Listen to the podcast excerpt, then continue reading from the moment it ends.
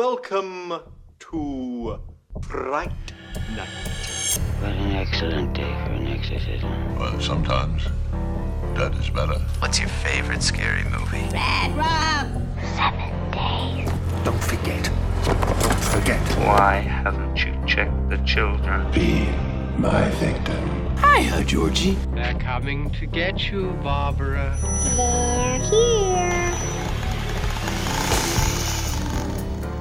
Så godt for nylig, Joachim. Fuld af marit, fuld af marit. Fuld af marit. Marit. Fulde marit. Fulde marit. Det er de værste marit. Fuldstændig. Har du det ellers godt, Bjørn? Jeg har det ganske glimrende. Jeg sover ok. Super, fantastisk. Mm. Mit navn er Joachim Jelle, mm. dit navn er Bjørn Kærgaard. Mm. Vi udgør Gysergutterne. Mm. Og i dag skal vi snakke om A Nightmare on Elm Street, øh, den øh, berømte og berygtede gyserfilm. Ja. Det er ikke kun os to, der sidder i studiet i dag, Bjørn. Vi har fået... Øh, Lus. Vi har fået lus. vi har fået øh, lov til at få en, øh, en vaskeægte Nightmare on Elm Mm. Street øh, fan på besøg. Kære Daniel... Nej, nu skal jeg passe på. Du har, du har fået, Jeg siden vi skrev en sammen Giftmand, allerførst, jeg ja. giftmand, eller hvad tænker du? Ja, du er blevet gift, så nu hedder Ja. du... Bare Daniel Hartvig, kan du Daniel kalde mig. Hartvig er det bedst. Ja, Du kan ikke lide bare. det imellem. Jo. Jo, jo, det er jeg kendt som. Ja, selvfølgelig, selvfølgelig. Den, kendt, den, kendte, den kendte Daniel Hartvig. Hvad har du, hvad har du fået tilføjet? Tidemand. Tidemand. Tidemand. Daniel Det er altså også Tidemand ret fedt. Det er meget unikt, synes jeg. Tidemand. Det var på Tidemand. Det var på tide, mand. Jeg har overvejet, om jeg skulle have sådan noget. Daniel, det var på Tidemand Hartvig. Det er jo sådan, Instagram vil lyde i dag. Det er jo, det er jo sådan...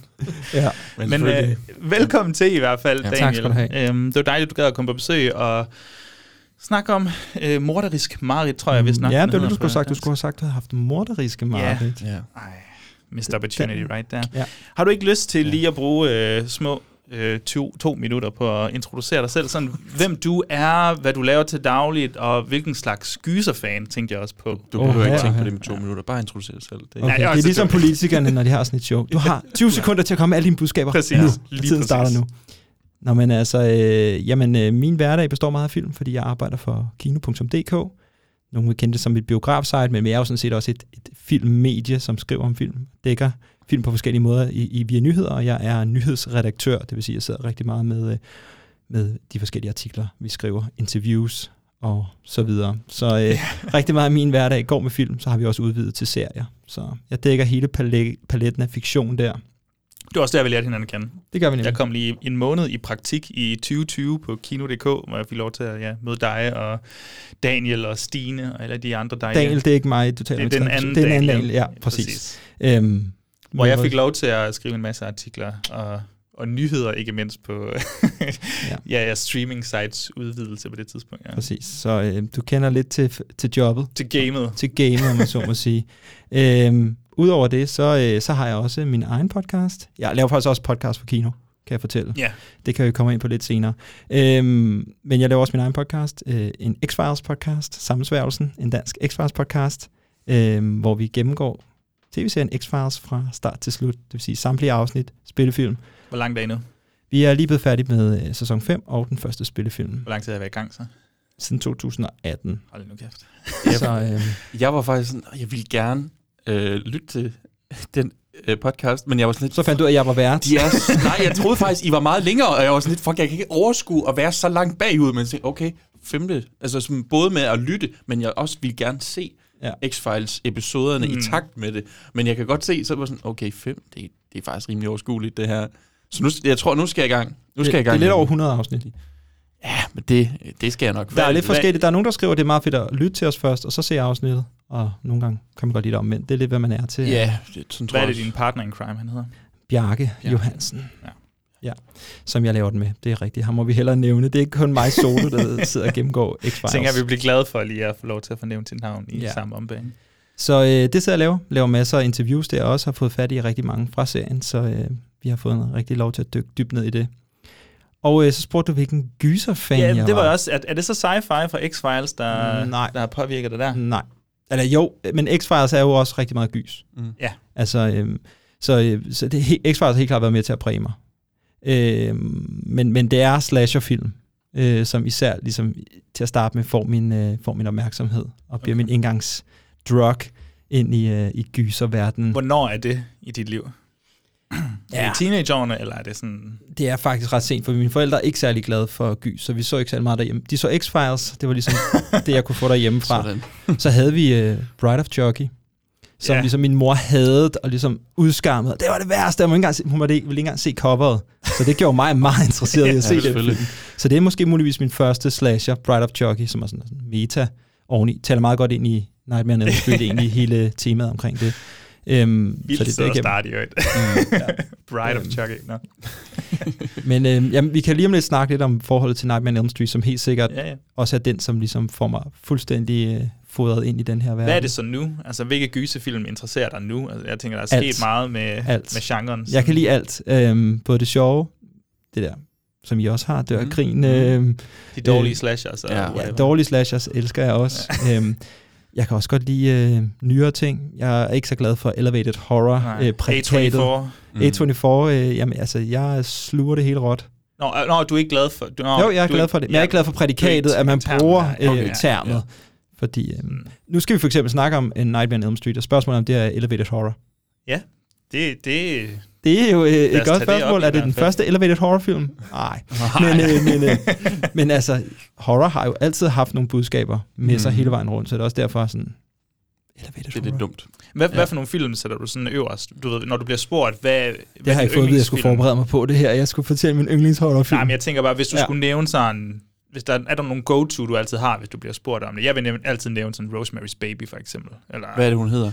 Åh, oh, det er Rosemary, er det ikke? Jo, jo, jo. øhm, det er i hvert fald en, jeg vil gå til. Og jeg ved, der er mange af vores lytter, der er sådan, de, de var på The Conjuring og The Mhm. Shining og sådan noget, Ja. men du har måske ikke nogen, du lige... Sådan, Måske Nightmare. Måske Nightmare. Fordi du spurgte jo, hvad jeg gerne vil snakke om. Ja, Og det var jo blandt andet af Nightmare on Elm Street. Jamen, fantastisk. Så har vi jo fandme Øhm, ramt rimelig godt der. altså, om det er første film, eller bare franchisen i sig selv, det er...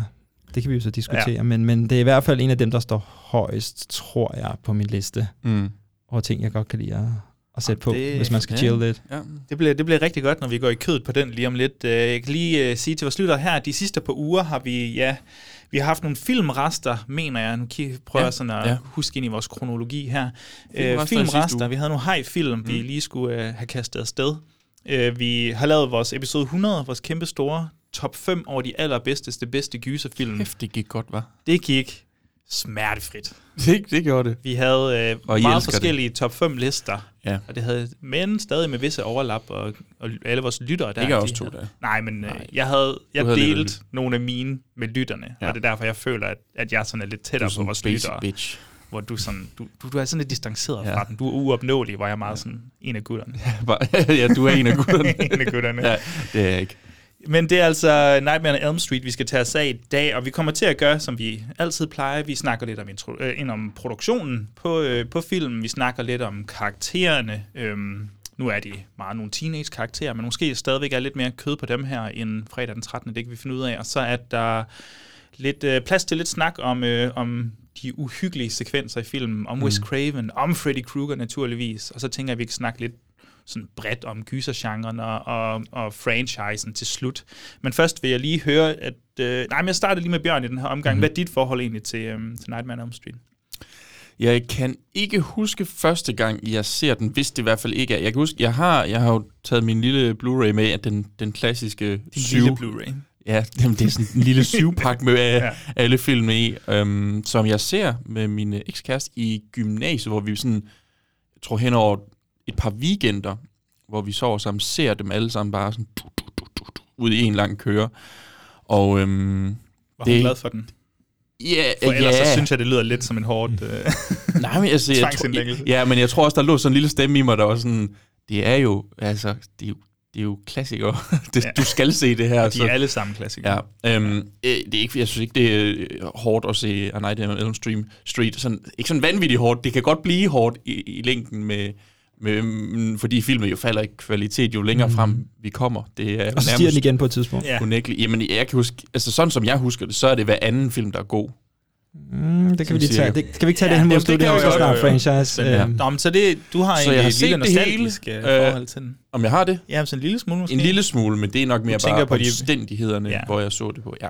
Den ekskæreste, du savner Ja. dag ud, dag ind. øh, Det er den, ikke? Hver dag. Jeg er igen... Se på, at det ikke var et mareridt. det er måske bare noget, du forestiller dig, Hille. Har jeg overhovedet haft en kæreste? Jeg personligt øh, har faktisk ikke sådan det vilde forhold til filmen, ej heller filmfranchisen. Jeg kom jo meget sent til gysergenren, så jeg, det var en af dem, jeg ligesom kørte, da vi begyndte på podcasten, og ligesom skulle have kværnet igennem nogle af de her film. Mm-hmm. Øh, men altså, jeg synes klart med det samme, at man kan mærke uh, Wes Craven og, og hans egenskaber bagved der. Mm-hmm. Øh, men jeg tænker, så kan du få lov til det nu, Daniel, at sige sådan, hvor, hvor starter Nightmare så for dig præcis? Det starter faktisk i Bilka.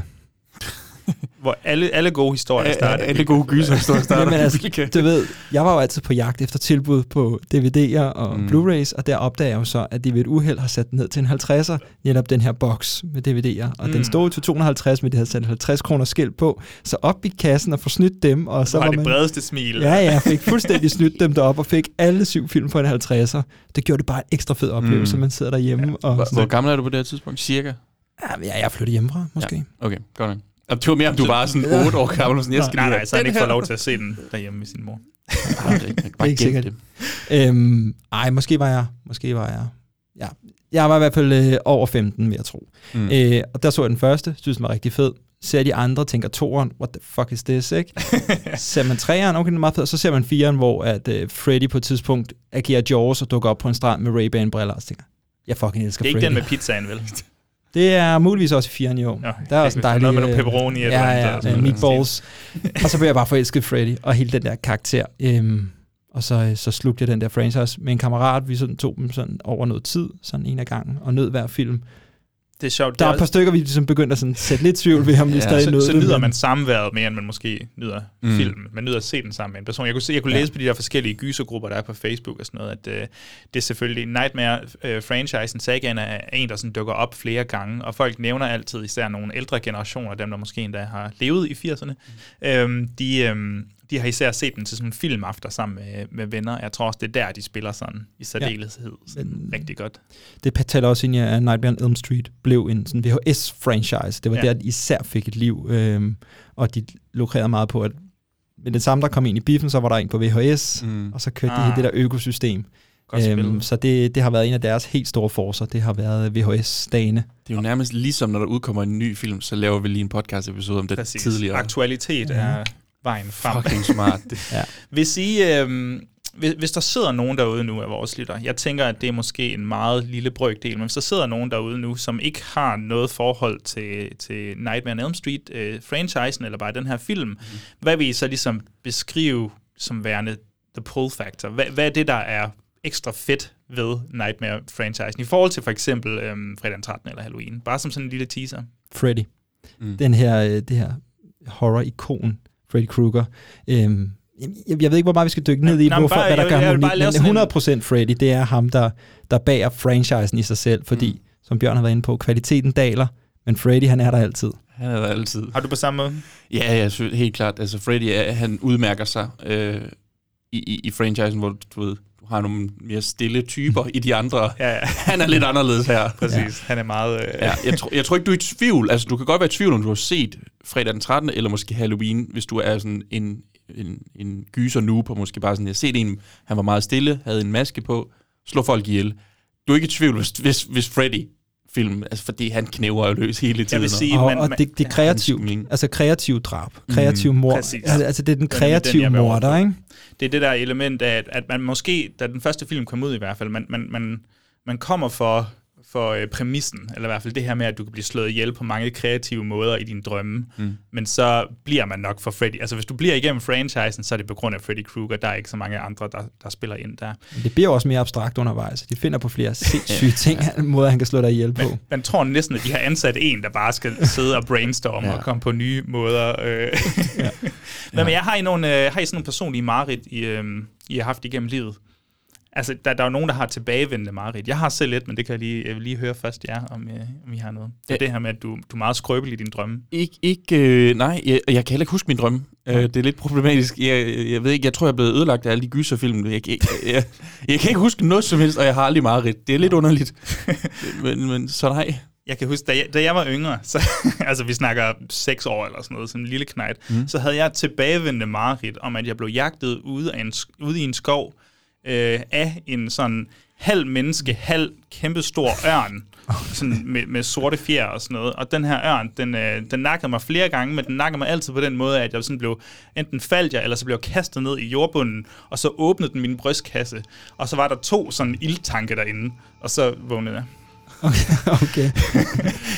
Det, Okay. det skal vi lave noget drømmetydning på på et tidspunkt, det her. Hvad den, det kan den betyde. havde jeg Hvis der er nogle psykologer gange. derude.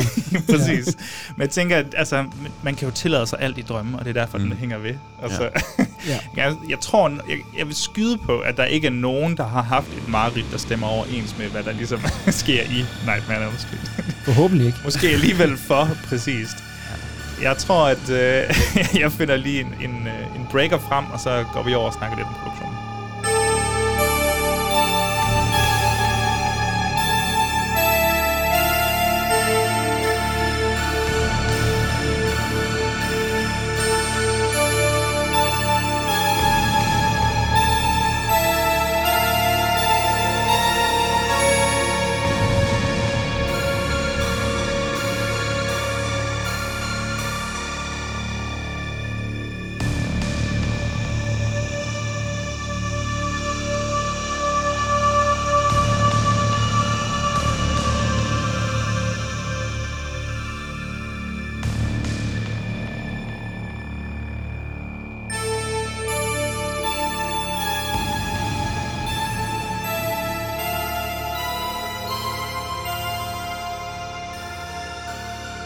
Sige, at der ligger, der, der er lavet en, hvad fandt vi frem til, fire, otte timers øh, dokumentar. 7,5, men jeg fik ikke tjekket op, om det var det der klassiske. YouTube-trick med lige at smide et eller andet ikke, ind. fire timer i hvert fald Ja. omkring tilblivelsen af samtlige af de her Nightmare on Elm Street øh, film. Så der er utrolig meget materiale omkring produktionen derude, og der er en masse gode historier. Men for god ordens skyld, så synes jeg da også lige, at vi skal komme med nogle af de her sådan gode historier, og bare mm. tilblivelsen omkring det. Daniel, øh, du får lov til at agere ekspert her i dagens anledning. Ved du, hvordan den her idé ligesom opstår, både for Wes Craven og også bare sådan lidt i samarbejdet med ja, New, Line, New Line Cinema? Ja, det gør jeg. Det har det stoppet på, nemlig. Jamen, har du så ikke lyst til det at snakke lidt om det? Ja, ja, ja. Øh, jamen altså, inspirationen kommer fra et utal af ting, åbenbart, hvis man, hvis man læser op på det. Altså, der er, øhm, der er den her øh, faste ting, de altid vender tilbage med, til med sådan en artikelserie, der var i Los Angeles Times, som Wes Craven læste om sådan en gruppe asiatiske flygtninge, der efter sine havde været igennem en del i deres hjemlande, og altså led af nogle forfærdelige mareridt, og derfor nægtede at sove. Og da de så endelig faldt i søvn, så døde de simpelthen i deres ja. mareridt. Og det, der blev beskrevet i de artikler, det var noget ala, de tog ikke de der sovepiller, de blev givet, øh, fordi de ville prøve at holde sig vågne i går, og der var en kaffemaskine, mm. der stod sådan gemt inde på deres værelser og sådan noget. Det var nogle af de her sådan, symboler, som Wes Craven sådan, det er jo taget direkte fra en film nærmest, og så begynder han ligesom på det, det der manus der. Jeg tror, de kaldte det Asian Death Syndrome. var faktisk åbenbart en ting. Og der er åbenbart især en, historie om en ung mand, hvis forældre endelig fik ham til at sove, så troede, at nu var det ligesom løs, ja. Ja. så døde han faktisk i, i det her mareridt. Og øh, den her unge mand havde altså en vision af et eller andet forfærdeligt, som de ældre, eller som de voksne mennesker ikke troede på. Og det var ligesom det, der også blev et tema for Nightmare, det her med, at de voksne mm. ikke tror på, på de unge mennesker, der kommer med dem. Ikke? Så skriver han det her manus i 81, Bjørn, og så går han bare lige ud og, og laver den film med det samme. Uden problemer. Folk er sådan, det er en fucking god idé, mand. Ej, den har han lidt svært ved at sælge. Den her ja. folk. Jeg tror endda, han pitcher den også til Sean S. Cunningham, som man jo har arbejdet med tidligere ja. På Last øh, House. Last House on the Left, som også er sådan...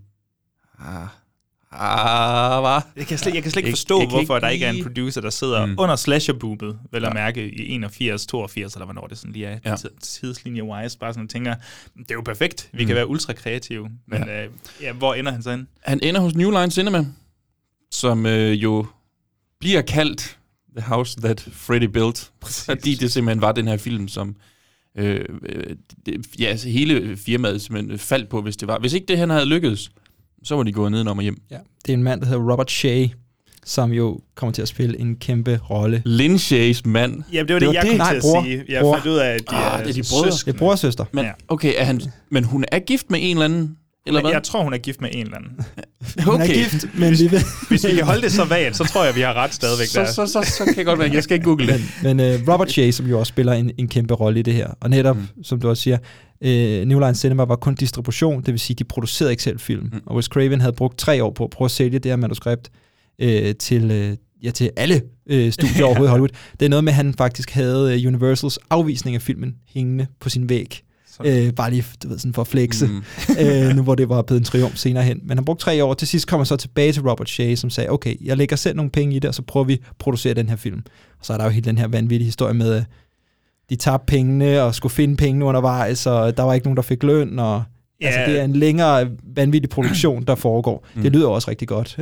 Ja. og når det bliver sådan en stor succes, ikke? Men som, øh, som blev sagt, det, det var øh, knald eller fald. Hvis, øh, hvis det ikke var lykkedes, så var øh, New Line Cinema dødt på det tidspunkt. Men, Se, øh, så må ikke alle have været med til at arbejde lidt ekstra hårdt, og det er også der, hvor, der, hvor historierne kommer med, at de har arbejdet lange dage, og de har Mm. arbejdet uger uden løn, og ja, og det er også det er en meget omstændig film med alle de her praktiske effekter, der skal laves, laves og de, øh, Jeg synes, jeg læste, at det var sådan noget 58.000, de havde til praktiske effekter. Ja, ja jeg så et interview med ham der, øh, der har lavet makeup. Nu kan jeg Mm. ikke huske, hvad han hedder, Nej. hvilket er, er for dårligt i forhold til, at han har lavet et ret godt stykke arbejde her. Han er sådan, jeg var færdig, jeg havde ingen penge, det gav mig 58.000, så selvfølgelig sagde jeg ja. Ja. let's go. Og øhm, ja, man må sige, at øh, det, de, de får, må få ret meget ud af de her penge. Jeg tror, budgettet ender på hvad, 1,2 millioner ja, dollars. jeg læste Øh, 1,8 steder, ja, men jeg ja. ved ikke. Øhm, og den sælger jo for 56 millioner eller sådan noget, så det er en rimelig god, øh, god indtjening for dem. Og hvis man ikke lige kender New Line Cinema, så kan vi sige, at det er en ret stor produktionsvirksomhed øh, virksomhed. senere hen. Lavet blandt andet Lord of the Rings, Præcis. efter at Peter Jackson ikke kunne sælge det til nogen som helst, i Ho- som helst i Hollywood også. Så tænker man, hvad fanden er der lige, der foregår? Hvad, hvad, Ja. hvad er det, de har set i det her? ja, men øh, en lille fun fact i forhold til Peter Jackson og øh, Fri- øh, Nightmare. Ja. Kender I det? Hans tilknytning til Nightmare on Elm Street? nu, tror jeg si- ikke. nu siger jeg nej. Nej, han havde skrevet den 6. film. Oprindeligt havde han skrevet en, der hed øh, øh, Dream Lover, tror jeg. Som ligesom var et pitch til, til en øh, Nightmare on Elm Street øh, film. Og det er okay. Derigennem, han øh, lærer Robert Shea at kende, og derigennem ender Lord of the Rings med at blive lavet også. Det er et eller andet Okay. med, at, at folk er ikke bange for Robert, eller hvad hedder det, for, for Freddy Krueger mere i hans manuskript, så, Mm. øh, så sker der et eller andet. Ja, man kan selv Hvornår laver han op. The Frighten? Er det ikke ham, der laver The Frighteners? Også Peter Jackson. Det er også 96 lidt... Øh, ja, måske. Mm. Tidslinjen. Sådan cirka. Ja. Mm. Men det er i hvert fald i slut 80'erne, at den 6. film kommer. Det bliver jo så ikke til noget, men det er derigennem, de lærer hinanden at kende, og Mm. mm. derigennem Lord of the Rings også bliver, bliver lavet. Wes Craven, han, øh, ja, der var både det element med, at øh, han havde læst de her artikler, og så tror jeg generelt bare, at han var sådan bange som barn. Mm. Øh, mange af Wes Cravens film, det er inspireret, inspireret fra hans sådan, jeg tror, barndomstraumer, øh, både religiøse barndomstraumer og bare generelle barndomstraumer. Der, der Øh, er så jo jeg en tror- specifik oplevelse, jeg ved ikke, om det er den, du vil ind på. Øh, det, der er lige, jeg tror, jeg ved, hvad du snakker om, men. Ja. men der er sådan et eksempel med, at han, øh, han sådan siger til sin mor på et tidspunkt, mor, kan du ikke tage mig med ind i mine drømme, for, altså kan du ikke tage med mig ind i mine drømme for at beskytte mig derinde? Mm. Så jeg tror, det her med drømme og det der metafysiske element med, at vi, er- altså, med, at vi skal ind i drømmene og sådan noget, det er noget, der betyder overraskende meget for Wes Craven, som også er en rimelig ja, altså, klog mand med kandidatgrad og i filosofi og litteratur og engelsk eller et eller andet i den stil. Mhm. Øhm, men så tror jeg også, der er noget med Freddy Krueger. Er det der, du er på vej hen? Ja. ja. Altså specifik hans inspira- inspiration til Ja. Freddy Krueger var jo en mand, han så. Nu hørte jeg faktisk ham selv fortælle historien. Uh, han vågner en nat, at der er larm ude på gaden. Han går hen til vinduet og ser den her mand, der åbenbart ligner Freddy Krueger lidt, i hvert fald i tøjet og hat og så videre. Og den her mand kan på en eller anden måde fornemme ham her. Den lille dreng kigger ned på ham, så han vender sig rundt og skræmmer ham. Og han sætter sig tilbage på seng og tænker, tæller til tusind, så må han være gået væk. Altså, manden står der stadig. øh, og han bliver sygt bange, ikke? Øh, lille, lille Wes. Og så viser det sig, at manden går så hen til hans dør og begynder at stå og hive i hoveddøren. Og Wes Craven løber så ind til sin bror og siger, hjælp, der er en eller anden, der vil ind. og broren løber bare ned med et baseballbat og får skræmt ham her manden væk. Øhm, virkelig øh, traumatiserende, må man sige, ikke? Altså, men, men det, som øh, Wes Craven især ligesom blev mærke i, det var det her med en mand, der godt kunne lide at skræmme børn. Den her med, og, øh, den her, øh, en, hvad kan man sige, øh, de- boogeyman. Ja, øh, boogeyman-agtig, øh, og dermed at ødelægge den her lille drengs illusion om den gode verden. Altså, at der er onde mennesker derude. Den her glæde ved at skræmme en lille dreng, øh, som han synes var psykopatisk i en eller anden grad, men også meget inter- interessant. Og det er jo noget af det, han har taget med over i, i Freddy Krueger, som jo også er opkaldt efter en, der mobbede ham i skolen. Ja, og er det, hvad er det, han hedder i Last House on the Left? Er det ikke Krug. Krog? Krog? Krug? Ja, Mark Krug. Så jeg tror, der er, Mm. der er også lige sådan nogle bindeled med, at Wes Craven, han tager alt, hvad han kan fra sin traum- traumatiske barndomsår i hvert fald. Ja. Hvad med Robert Englund så? Er der nogen, der har styr på, hvordan han ligesom bliver til den, han bliver til? Ja. Altså, jeg har interviewet Robert Englund. Ja. Det har jeg lige brug for at høre noget mere om så. Ja, ham, ham har jeg interviewet i 2018, tror jeg det må være. Og det er ikke bare et mareridt, du 19, har haft, 19 hvor du bilder dig ind, at du har interviewet ham. Det Altså, jeg har jo øh, fotoproof, det har Ja, jeg jo er selv set, så øh, Det kan fake. Tror det- AI. Ja. Det, det, han, han, kom, han kom til Sverige. Han skulle besøge Sverige. Han er tit på øh, Sci-Fi Con i Sverige. Øh, det ved jeg ikke, hvis folk er fans, så kan man tage over og besøge den. Han, er, han har været der et par gange faktisk. Jeg har set ham to gange derovre. Men øh, den ene gang var jeg så lidt fræk og skrev til ham, der arrangerer det, hey, kan jeg få lov til at tale med ham, interviewe ham og sådan noget. Så fik vi faktisk sat det i stand. Robert Englund troede så, jeg var svensker. Jeg ved ikke Ah. hvorfor, men jeg ved ikke, om det var sådan, det blev solgt til ham. Men øh, jeg fik en halv time med ham alene. Hold da, det var alligevel en god portion. Faktisk sammen med Bjarke fra, min, øh, fra Sammensværgelsen, min x podcast, der var med og, og tog nogle billeder og sådan noget. Øh, så der mødte vi ham, og øh, altså, verdens sødeste mand, som du kun skal give et stikord, så taler han hele tiden. mm. Så Okay. øh, han er jo helt umulig at stoppe. Fortalte han om sin karriere der, eller var det bare måske...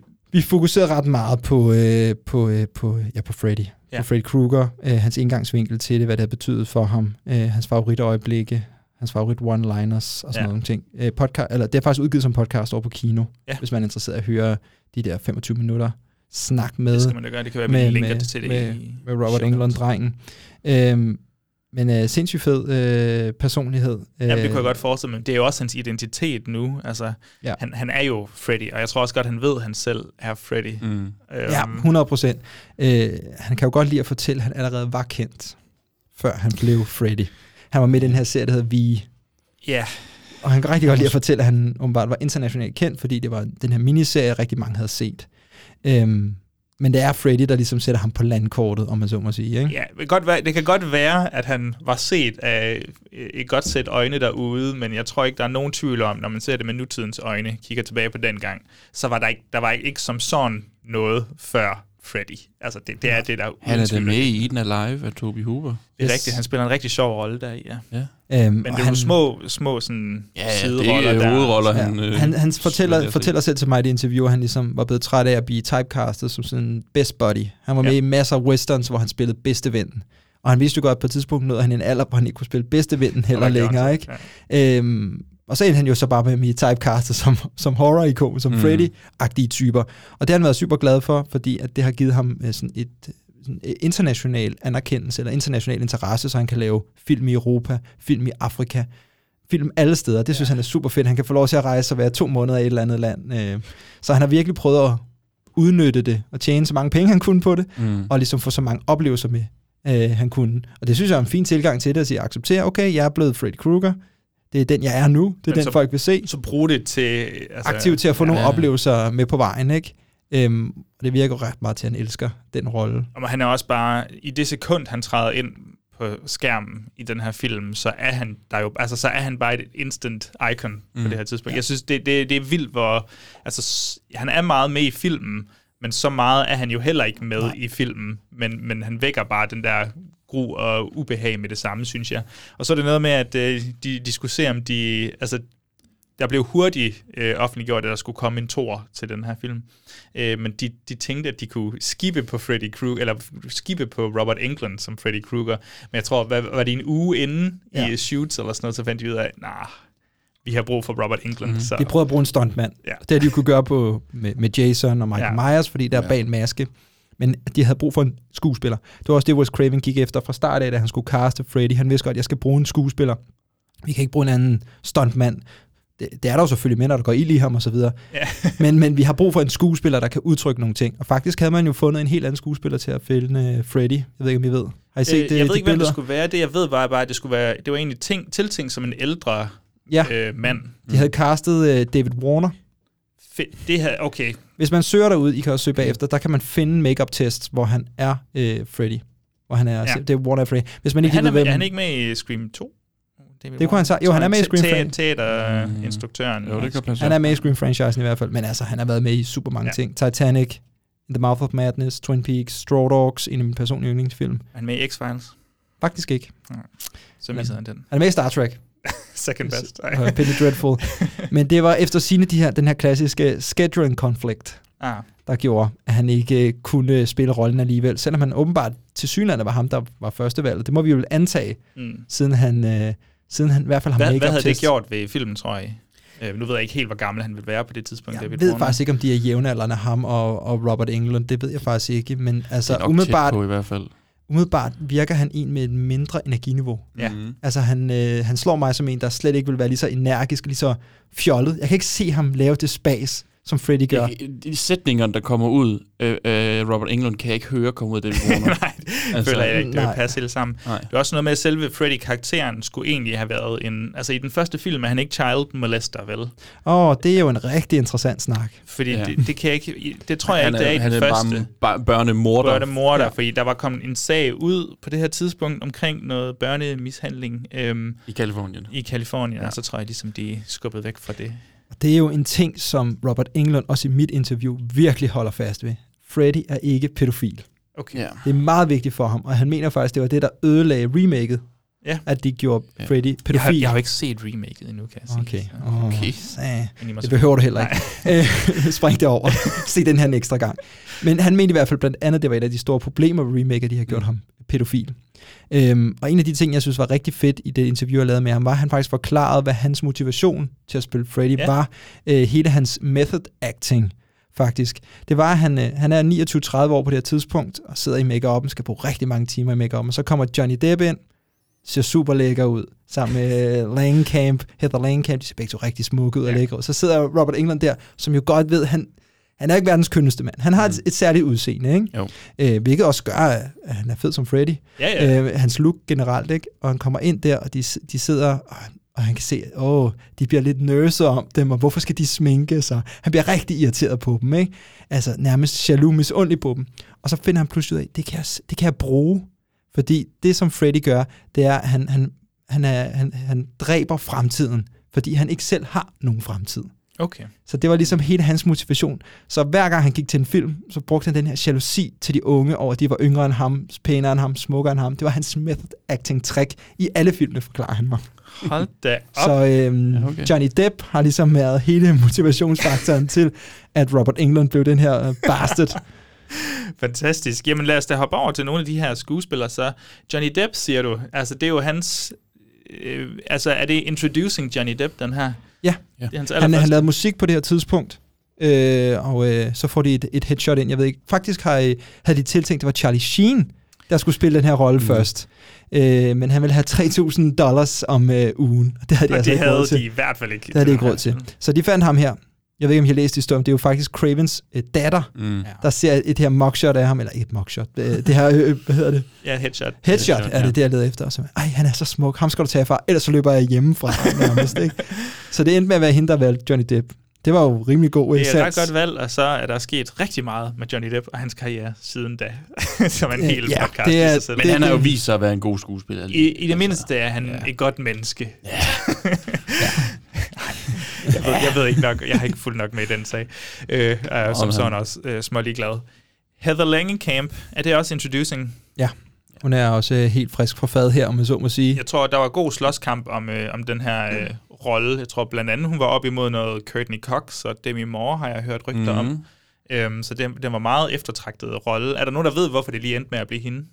Nej, det eneste, jeg ved, det er, at de havde sådan en uh, sådan chemistry-test med hende, der også spiller Tina. Hvad er det, hun hedder? Ja, ja. Øh, Amanda Amanda, Wiss. Wiss. Wes, ja, de havde sådan en chemistry-test, hvor at Wes Craven bare sagde efter den, det er de to, jeg skal have. Okay. Agtigt. Så det, det er ligesom, hun, hun var vist også selv ved at give op nærmest i Hollywood. Det var nærmest sidste chance for at få en eller anden rolle og få et eller andet gennembrud derovre. For Heather Langenkamp, med de hun penge- lige begyndt. med de penge, hun havde, ligesom, Mm. mm. før hun skulle kaste sig ud Ja. i at være tjener eller rejse hjem til, Ja. til familien. Altså, ikke? Craven siger, at hun har sådan et fantastisk øh, ægte girl next door look, Mm. som jeg tror... Altså, det er det eneste, jeg lige har hørt ham sige, at hun virker som en overlever og sådan noget. Jamen, det, altså, ja. og det er også, altså, fordi jeg vil jo sige, Heather Langenkamp er jo ikke sådan gudesmuk, men hun er bare så vanvittigt charmerende. Hun er flot. jeg synes, hun er ret køn. Ja. Jo, men, men har hun så også været 17 på det her tidspunkt, eller sådan noget. 18. I don't know. ja. Nej, men ikke, Okay. ikke ja, ja, ja, nej, nej, nej, det er fint, jo. Ja, det er fint, jo. Nej, Joachim, du behøver ikke forklare det. Jeg forstår godt, hvad du mener. Skøn kvinde. Det er bare, ja, ja. Ja. Nej, du men altså, hun gør også selv meget ud af at sige... De får mig til at lyde som Freddy Krueger herovre. Jeg ved ikke, hvad. Nej, nej, Ja, i remaket. Freddy- Krueger er altså ikke... Nej, nej, molest. det Nu må du lige beherske var det her. remaket, ikke? skal der være sød ved Freddy. Ja. Men altså noget, hun selv gør opmærksom på, det er jo, at hun ikke var dullet op. At hun så ret normal ud Ja. Hun har også tid. det der krater en bums i, øh, i panden under hele filmen. jeg har ikke lagt mærke Nu til tænker det. du på Freddy. Nej, nej, nej, nej, nej jeg, jeg hørte kommentarspor, ja, Ja, ja. Hvor, hvor hun blandt andet uh, hedder Langenkamp er med, hvor hun også bare siger, oh, there was no way to hide that pimple, eller et eller andet, fordi Ah, ah, hun okay. har en kæmpe bums i panden under meget af den her Det har film. jeg slet ikke Men lagt det er, mærke til. Altså, Det er ikke det mig og, øh, Nej. og Bjørn har kigget efter. det vil jeg også sige, det er heller ikke det, jeg kigger efter, men hun nævnte det bare selv, og så er man sådan, okay, den er, det, det er faktisk en rimelig god bums, der er der. Men det, gør, Ja. det giver også bare en eller anden ægthed altså, ja. i filmen. Jeg tror, det er måske ok, at ikke alle ligner øh, sådan filmstjerner hver eneste gang, de Og er det tror jeg har været en af, af, af Cravens øh, sådan store tilgangs øh, Ja. ja. til, til det. Fordi vi har jo egentlig ikke rigtig talt om, om selve det her tidspunkt i slasher-periodens, mm. altså det tidspunkt i hvad kan man sige, slashernes øh, guldalder, måske ja. Ja. over på det her tidspunkt, Mm, og den ja. genvækker Wes Craven lidt med den her film, ved at tage den nogle helt andre veje og prøve nogle lidt andre ting af, mm. og måske lege lidt med, med konventionerne. Blandt andet ved at slå vores, øh, hende vi tror, vores final girl, Tina, ihjel relativt kort ind i filmen. Altså sådan nogle elementer, ikke? Ja. Øhm, og på den måde genvækker han hele interessen for slasher-genren med den her, efter man egentlig troede, at den, den var død, ikke? Ja, og, og bare et helt andet sådan take på den med det Ja. ja. her drømmesekvenser, Lige hvor det virkelig bare har været sådan stalk and slash mm. Mm. øh, de første 3-4 år i, i Ja. ja. bølgen der. Øhm, er der andre spændende pro- produktionsting, vi skal have med her? Jeg vil lige nævne en anden Ja. ja. skuespiller, fordi jeg læste fuldstændig vanvittig fact om ham her. Ham, hedder, ham der Rod, øh, han Jesu Garcia, tror jeg han hedder. Ham, der, ja. Ja. øh, ham man mistænker for at slå Tina ihjel. Mhm. Mm-hmm. Læs lige hurtigt en, Han var hjemløs på det her tidspunkt. Jeg ved ikke, hvordan han har fået rollen. Jeg ved jeg heller ikke. Men han har åbenbart til en, altså den her scene, der er på et tidspunkt, hvor de er inde i, i fængslet, og Ja. han skal snakke med Heather Langenkamp, der har han åbenbart sniffet heroin Ja. ude på toilettet, og var fuldstændig altså helt væk under de her optagelser, ikke? Øh, altså, men, det er også for at sige noget om, budgettet har været, ikke? De har hævet en hjemløs gut ind for at spille med i den her så, film. så den her dokumentar der, Never Sleep Ja. Igen, øh, hvor han også bare sådan, øh, jeg har været sober nu i 25 år, eller sådan noget. Jeg ved ikke, hvad jeg lavede på det tidspunkt. Jeg havde det elendigt og stort og skulle huske mine replikker, mens ja. jeg havde sniffet heroin og whatever. Ja. Vi har selvfølgelig også en uh, John Saxon Ja. ja. på rollelisten, mm. som uh, jeg lige vil nævne. det store navn, kan man sige. En af de store navne Ja. på rollelisten. En af de få store navne. Vi har både snakket om i Black Christmas, hvor han er med i den uh, Ja, gamle kanadiske slasher, og så Ja. Tenebrae for den sags skyld, mm. også bare lige et par år for inden den her. Ja, og Jeg set ham Blood lidt. Beach og alle mulige andre Ja. forskellige ting. Nightmare Beach. Mhm. Ja, Ja.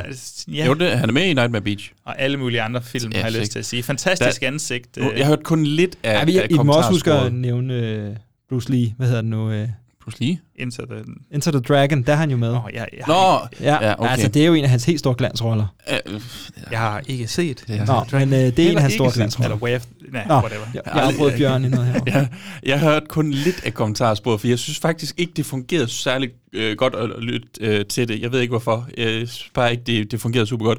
Men lige da John Saxon kommer ind til den første scene, der siger Wes Craven, and John now comes in, this is your first role as a policeman, right? det er rigtigt, fordi han, han, han Han spiller altid en meget politimand. typecastet som en eller anden sådan lieutenant, et eller andet. Ja. Ja. Fantastisk. Ja, han er altid god at se på. Død for et par år siden, ja. Ja, der er to fun facts om ham Mhm. mm-hmm. i forhold til det her. En ting var, da jeg interviewede Robert England, der spurgte jeg, hvad er din favorit øjeblik i hele den her franchise? Mm. Og så sagde han, det var det, vi lavede den syvende film, New Nightmares, og jeg mødte mm. John Saxon i make og han sad og fortalte mig historier om hele sin karriere. Oh, Fra arbejdet med alle de her Altså han, han er jo han er ligesom et bindeled mellem den nye generation og den gamle generation øh, i de her film. Og at sidde og høre alle de her historier, det var altså det helt store for, for Robert England. Det er virkelig det, der har betydet noget for ham. Åh, øh, det er simpelthen hans favorit øjeblik fra hele franchisen. Det er der, han sidder og, sidde og og sidder der med. John Saxon og, øh, og blive, få make op på. Jeg tror også, John Saxon er en, der kunne fortælle nogle gode historier. Kunne jeg kan jeg også forestille mig. Han har også forsøgt at skrive historier. Det ved jeg ikke, om I ved. Han har jo faktisk skrevet en prequel til Nightmare on Elm Street. Altså John Saxon? Ja, han har skrevet et manuskript, øhm, som åbenbart dukkede op på eBay for nogle år siden. Uh, How Nightmare on Elm Street All Began. Den skrev han i 1987. Og så er der åbenbart... Han har Det var åbenbart, ikke titlen, det der vel? Jo. og så har han, har han åbenbart lavet et rewrite på den i 2006. Uh. Igen for at se, om han kunne åbenbart kunne sælge den. Altså, det er bare et treatment. Ja. Ikke manuskript, måske. Det er treatment, og det er sådan 11-12 sider, hvor han har ligesom har forsøgt at lave den her prequel-historie til, øh, til Freddy. Øh, og det dukkede åbenbart op på eBay. Det skulle være helt fucked up. Øh, Charles Manson skulle optræde i, øh, i manuskriptet og alt muligt. Det er vist også noget med, at man ligesom skulle finde ud af, at Freddy Krueger slet ikke stod bag nogle af de her ting og sådan noget. Det er sådan helt fucked. Okay. Ja, har han været på sådan den sidste del af hans øh, karriere, og så kæmpet for, Øh, for et eller andet? Det har været i 87. Nå, at han, han skrev, han skrev den første Nå. gang. Så jeg ved ikke, der har han vel sådan stadig kørt Ja, ja. nogenlunde. Har han i hvert fald stadig godt kunne få nogle B-filmroller, ikke? Altså, Hold da kæft.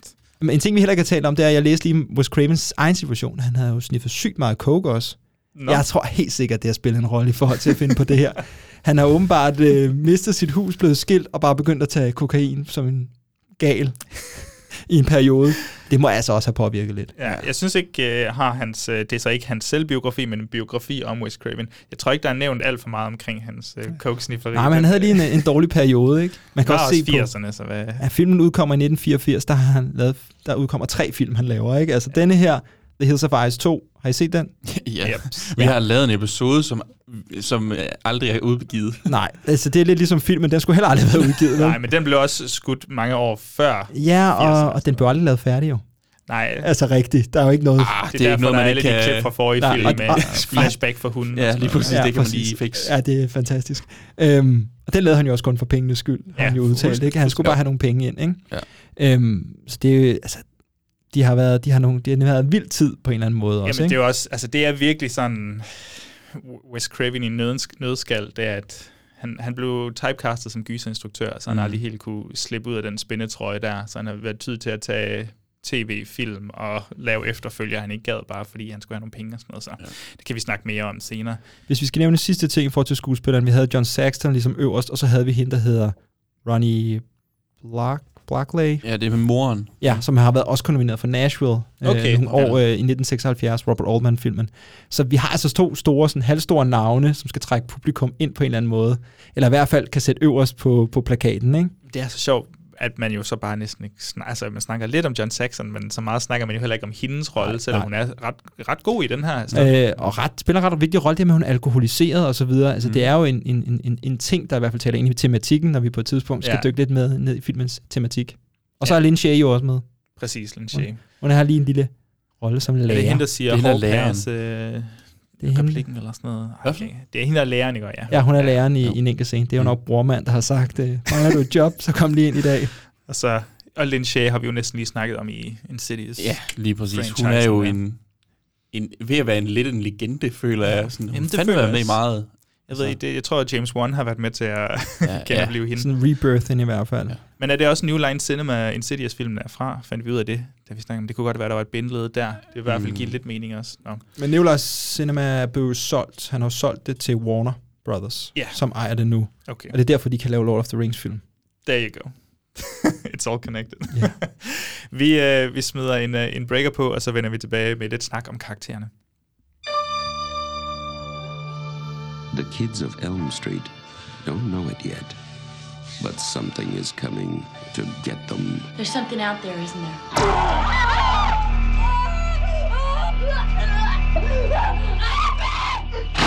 You could just see cuts happen. What did that, Lieutenant? I don't know. What's the coroner got to say? He's in the jar and puking since he saw it. They're gonna kill me for sure. Did you do it? There was somebody else there. He was locked in a room with a girl who went in alive and came out in a rubber bag.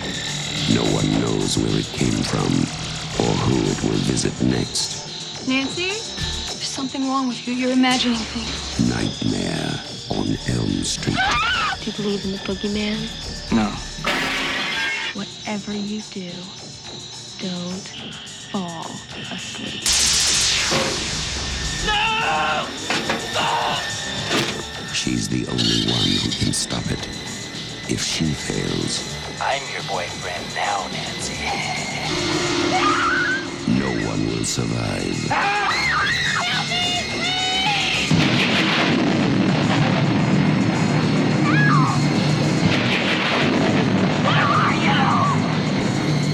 From Wes Craven, director of The Hills Have Eyes and Last House on the Left, a new masterpiece in fantasy terror.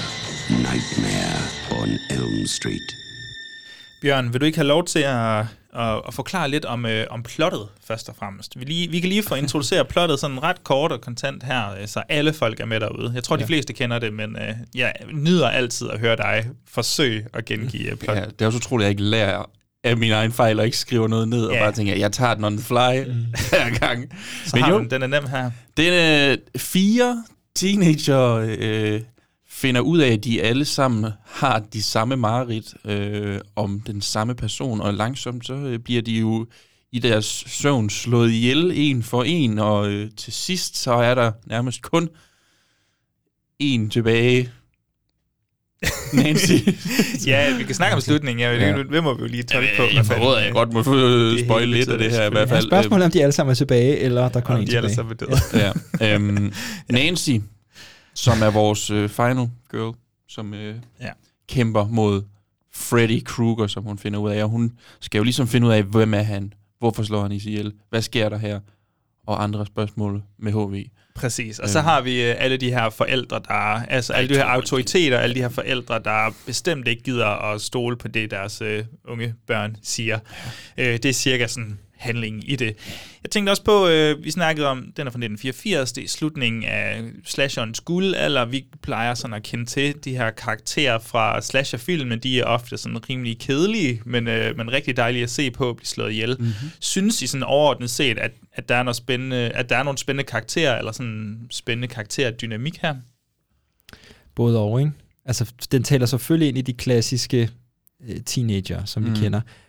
Tina, vi har snakket om, der er et twist på, at hun bliver slået tidligt ihjel, men hvornår bliver hun slået ihjel? Da hun har sex. Yes. Så der er stadig en, nogle af de klassiske troper med, som han så måske laver lidt et twist på hen ad vejen nogle gange, ikke? Øhm, jeg ved ikke, om det er banebrydende karakterniveau, det her. Øhm, vi snakkede lidt om Heather La- Langenkamp, som også sådan, måske lidt mere, ikke sådan dullet op, sexy, øh, Mm, øh, øh, final girl, men mere sådan en naboens datter, Ja. øh, final girl. Måske lidt klogere, måske lidt, øh, lidt, lidt skarpere karakter. Altså, jeg tror faktisk, det var noget af det, hans datter også sagde til Wes Craven, efter han havde set hans øh, Swamp Thing, som han havde nogle år tilbage, hvor han sagde, hvorfor skal kvindelige karakterer altid falde og være dumme? Hvor han så tænkte, prøv at skulle skrive en, en klog kvindelig karakter. Hvem er det her? ja, og det blev så Nancy, og man må sige, hun er måske lidt skarpere end, end så mange andre. Så hun går mere metodisk til værk, siger, der sker et eller andet her, nu vil jeg prøve at finde ud af præcis, hvordan det sker, prøve at finde ud af, hvordan jeg kan besejre ham her. Altså, det synes jeg 100%. Jeg synes faktisk, hun er sådan...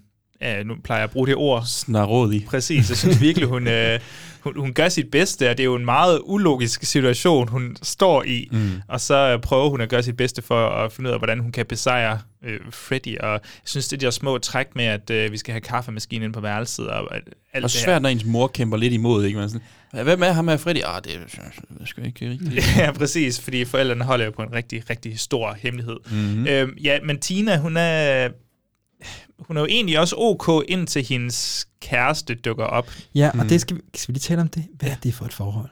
Han, altså, det er jo... Altså, Han bliver aldrig rigtig redeemed, føler jeg, som karakter. Nej, men han er også sådan, har hun sex med ham, fordi hun vil? ja, altså, han, han tropper bare lidt op der. Og han er totalt anmæsende. Mm. Der er den her scene, hvor vi første gang finder ud af, at, øh, at øh, vores tre karakterer i hvert fald, de har haft den samme drøm. Og så på aftenen, så dukker, nu kan jeg har ikke engang lige skrevet hans navn. ned. Rod. Rod. Rod. Øhm, dukker han op og banker på, og han er basically sådan, hej alle sammen, Tina. Banker på, har jeg er du ret lyst sikker på, at han overfalder Glenn. Ja, ja. Tina, har du lyst til at gå op på værelset og, og hygge? Jeg ved heller ikke, hvor meget har du lyst til, bliver sagt. Med, Nej, nu skal vi op og klippe, ikke? ja, det er tid, lyder det Og, som og, og sådan noget med, at hun beder, siger, så, så fik Tarzan sin Jane, eller et eller Ja. andet, efter de har haft sex. Det er sådan lidt, okay, Ross Craven, du har skrevet en ret god Nancy-karakter, men Tina skal lige falde lige i den her lige mærkelige... draft mere, der skulle... Ja, eller i hvert fald lige overveje, om hun, hun skulle så bare være sådan helt tilbage til de der klassiske slasher-troper i nogle, øh, nogle Ja, jeg ved ikke, hvordan man kan retfærdigt gøre det. Men, men det er jo psykotrækket, det her med at slå vores Ja. hovedkarakter ret hurtigt ihjel. Så det er jo ikke, fordi han opfinder den dybe tallerken med Nej, det træk. Men det, det, det er selvfølgelig noget nyt på det her tidspunkt. Vi ser ikke, de gør det. Man kan også sige, Johnny Depps karakter Glenn, han er jo heller ikke klassisk slasher-offer, fordi han har jo netop XX. Han opfører sig relativt pænt. Han falder bare i søvn på det forkerte tidspunkt, ikke? Jamen, det er rigtigt. Altså, det, de er egentlig, ja. Ja. jeg synes egentlig, deres karakterdynamik er ret god, især i den her første scene, hvor de alle sammen sidder sammen, og der bliver leget lidt med radio, og han skal, ja. Johnny Depps karakter Glenn der skal mm. foregive, at han er et eller andet sted henne i et opkald med hans mor, som selvfølgelig er væk der. Og så, øh, og så ja, sidder de bare og snakker lidt sammen, og det, det virker egentlig sådan ret overbevisende, men så begynder de jo ligesom også at blive brudt op og sådan noget, hvor man mister lidt af dynamikken, føler jeg. Øhm, ja, hvad som, hvad som er forældrene? Ja, de spiller jo en ret central rolle her, ikke? Ja. Øhm, for, mest fordi flere af dem er væk, eller alkoholiseret, ikke? Altså, vi kan selvfølgelig mest tage udgangspunkt i, i Nancys forældre, fordi det er dem, vi kommer tættest på. Han er jo fraværende hele tiden, faren. Mm. De er blevet skilt, og moren render rundt derhjemme og drikker sig fuld konstant. Hun er jo åbenbart permanent bare stiv øh, hende er mor. drikker Altså, vodka vodkaflaske direkte af flasken. Ja, ja. Det er rimelig vildt. Øhm, og det på en eller anden måde har jo, øh, har jo affødt en eller anden vrede i børnene også, øh, føler jeg. Altså man, kan- samt de her rebel without a cause, det ved jeg ikke, om de er, men måske har de en cause med forældrene her. Ikke? Og på en eller anden måde er det jo også de unge, der skal betale for forældrenes sønder. Det er dem, der 100%. har, øh, har brændt Freddy af, og det er nok mm. også i Mm. en overført betydning, de skal betale for deres sønner, det her med, at de er blevet skilt, ikke tager sig af børnene, og de ender altså det her sted. Ikke? Så. Freddy er på en eller anden måde en, en metafor for det også. Ja, men det synes jeg klart, man kan mærke, og det taler også ind i, hvad sådan Wes Craven plejer at, at, at gå op i, i hans film. Uh, han er jo... Uh, han, er, han er lidt modsætning til John Carpenter, hvor John Carpenter er sådan, han er håndværkeren. Ja. Jeg skal bare lave en gyserfilm, og skal fandme bare skræmme Nu de bliver her det uhyggeligt. mennesker. Ja. Men Wes Craven, han, han kan fandme godt lide at tænke over det, og han går meget psykologisk til værks, i, når han skal lave hans karakterer, og der skal være Mm. de rette motivationer, og der skal være noget, du kan fortolke på, og, og der synes jeg klart, at, øh, at det, du netop lige har nævnt her, med, med den her, det her stød, det her clash, der er mellem, øh, mellem børnene og forældrene, det er jo, altså, det er klart intenderet, men det er også, når man, når man så ser på slasherfilm generelt, så er det ret sjældent, at vi har begge grupper på samme tid i filmene. Det er ofte meget ud på en eller anden sommercamp, og så er der ikke nogen autoriteter mm. derude, og så kan I give den gas, og så kan I blive slået ihjel. Eller det er en barnepige, Ja, der præcis. bliver stalket, mens forældrene ikke er der, ikke? Ja, her har vi autoriteterne, men de er som sådan lige glade. Altså, vi, Ja. vi ser dem, og de, de kan simpelthen ikke connect med deres børn, så de, er, de står lige så meget, de er på sin vis en lige så stor øh, skurk som, øh, som Freddy Krueger. De er i hvert Ja. fald ret skyldige, som du sagde, Daniel. Altså, der er noget synd der, som går videre. Hvilket er lidt underligt, fordi de er dem, der ligger inde med svarene. Altså, det er sådan lidt, de bliver sådan, hallo, der er ham her, Freddy Krueger, og de ved jo udmærket, hvem han er, men Men hvem bare du? med sådan, Det, ringer sgu ikke rigtig din klokke, det der, synes jeg ikke. Øh, mod, hvor, hvor, man kan sige modsat Halloween, hvor det jo egentlig er lidt det samme, men der ved forældrene jo ikke en skid. Der er de bare... Øh, Ja. øh, Ja. Ja. Øh, jeg har, har et citat fra øh, Wes Craven. Nu skal vi give mig, mig i noget engelsk, så må I lige uh, tage Ja, ja, tak med det. In a sense, Freddy stands for the worst of parenthood and adulthood. The dirty old man, the nasty father, and the adult who wants children to, to die rather than help them prosper. He's the boogeyman and the worst fear of children. Uh, the adult that's out to get them. He's a very primal figure, sort of like Kronos devouring his children. Ja. That evil, twisted, perverted father figure uh, that wants to destroy and is able to get them in their worst uh, vulnerable moment, which is when they're asleep. Præcis. Så det, altså, han har tænkt nogle tanker omkring den her Freddy-karakter, Mm. og han kan jo godt lide at sige sådan noget med, jamen han er både primal, og han er både på sådan et højere filosofisk plan, netop ja. han har læst filosofi, så han har lagt mange tanker ind i Freddy-karakteren. Noget, som helt klart bliver udvandet i løbet af franchisen. Fuldstændig. Men man må sige, det til stede i den første film. Nu skal vi snakke, snakke om Freddy lidt dybere lige om lidt, så kan vi snakke om, hvad er han for en type, hvad er han for en, en, en karakter øhm, lige om lidt, men, men han står for noget helt andet i den første film, end han nødvendigvis gør ja. senere. Så der er helt klart nogle, nogle bagtanker der, og på en eller anden måde bliver Freddy og forældrene connected i en eller anden ja. udstrækning. Ikke? Jeg kunne også, øh, jeg hører nogle forskellige podcasts og læse nogle forskellige artikler og sådan noget. Der er mange, der mener, at øh, altså, hvorfor sker det her lige, hvorfor kommer den her film lige i 80'erne? Og det er sådan, det er når den her hippie-generation øh, fra Summer of Love, der i slutningen af 60'erne ligesom er vokset op, og så er der ligesom nogle, nogle efterdønninger på deres øh, øh, ideologi og holdninger og sådan noget, der kommer i spil her. Øhm, og så samtidig, så var det også nogle yngre instruktører i, øh, i, i Hollywood, der ligesom kommer op igennem 70'erne op til 80'erne her, og de vil jo så også gerne være med til at lave nogle film om yngre mennesker, målrettet til yngre mennesker. Ja. Det kan også være nogle faktorer, der spiller ind i, at vi faktisk går lidt ekstra meget op i de her karakterer, eller måske er det bare Wes Craven, der egentlig bare går mere op i de her karakterer, for han er jo stadig en, en ældre herre, Wes Craven. Han er jo ikke lige så ung som de der movie brats der, tror jeg. Nej, nej. Han kommer lidt ud samtidig som dem faktisk, han men han er lige nogle år ældre. Ja. Fordi han har brugt lidt tid på at tage coke og, og være high school Der teacher. var religion ja. i hans uh, unge år, Ja, ja, ja, ja. og han, han har været rundt Jeg husker det, som om vi finder ud af det der med, at han ikke rigtig har set den eneste gyserfilm, inden han er... Ja, men jeg 20 kommer, jeg kommer lige om lidt, så kommer han til at snakke om uh, Wes Craven, men Ja. uh, den første gyserfilm, han ser, det er Night of the Living Dead, siger han. Og det er så også den, der har været med til at inspi- inspirere ham til at lave en meget lille gyserfilm, der hedder The Last House on the Left. Vi finder, øh, jeg tænker, der må være enten et klip med Freddy Krueger, vi kan smide ind her, for nu går vi altså over og snakker lidt om ja, Freddy Krueger som øh, gyser-ikonet, men også øh, bare lidt generelt om Wes Craven og hans sådan uhygge.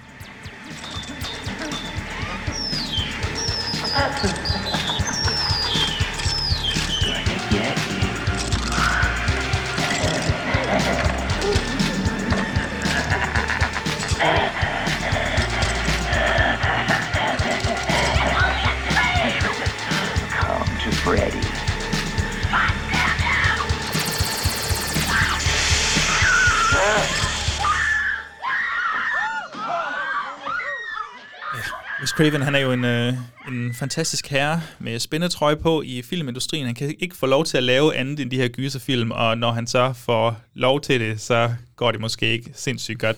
Hvad- hedder det? Han lavede også en musikfilm med Meryl Streep på et Ja. tidspunkt. Den kan, ja, jeg tror ikke, den har fået Soul så... of the Heart, eller ja. Music of the Heart, tror jeg, den hedder. ja, det tror jeg faktisk, du har ret i. Øh, Den har jeg faktisk heller ikke set. det, den kommer jo faktisk, fordi at det, det er Weinstein-brødrene, der er så glade for Scream, så de giver ham en, en three-picture deal, hvor de så siger til ham, du skal lave Scream 2 og 3, og så lige hvilken film du vil lave. okay. Og så er det den, han vælger at lave. Og så tænker han, det er, det, en, det er den eneste gang i min karriere, jeg får lov til at lave en film som den her. Ja. Han starter altså ud med... øhm, Jo, må jeg lige sige, Meryl Streep blev også nomineret Nå, for den, så han har lavet en film. så må den jo være god. Ja, han har i hvert fald kunne sætte det på CV'et, han har fået en også nomineret. Præcis. Han starter jo ud der i, er det i 1972, at uh, The Last House on the Left kommer ud. Rædselsnatten, tror jeg, den hedder på dansk. It's only a movie. It's only, it's only a movie. Den kommer ud der ja, i 72, og han kommer ud i sin filmkarriere på samme tid med de her movie brats i den amerikanske nybølge. Mm. Det er et tidspunkt i den øh, amerikanske filmhistorie, hvor stil, genre, som vi kender dem, det hele bliver sådan kastet lidt op i luften og grebet igen, og det bliver lavet på en ny måde for at... Altså man bruger konventionelle genre til at fortælle nye historier, der er med til at redefinere USA, altså hvordan vi ser på det. Der er også noget Vietnamkrig på det her tidspunkt, der spiller ind, så USA er, vi skal ikke have det der glansbillede af USA, som vi kender det. Vi laver det en lille bitte smule om. Vi har sådan nogen som Scorsese, De Palma, Spielberg, Paul Schrader osv., osv., osv. På det her tidspunkt, der der trives de virkelig, de thriver, de bliver rigtig store. Men der er så heller ikke nogen af dem, kommer jeg til at tænke på, der sådan rigtig bevæger sig i gyserland. Jaws kan vi Jaws argumentere måske. for, Mm. men jeg tror ikke, den blev set nødvendigvis som sådan den samme slags gyser, som The Last House on the Left eksempelvis. Hvad med De. Palma? Fordi jeg husker som om der var nogen, der lige har smidt en De Palma-film ind i sin top 5 gyserfilm. Jeg vil sige, på det her tidspunkt, der er De Palma ikke sådan 100% i... Altså, det er sådan noget thrillerland, vil jeg sige. Der er noget Sisters, og der er noget det Obsession på det her tidspunkt. Ja. Øhm, så jeg tror ikke, han er sådan kendt for at være gyser. Nej, nej. Nej, nej. Han lavede jo komedier inden da, kan man sige, Brian De Palma.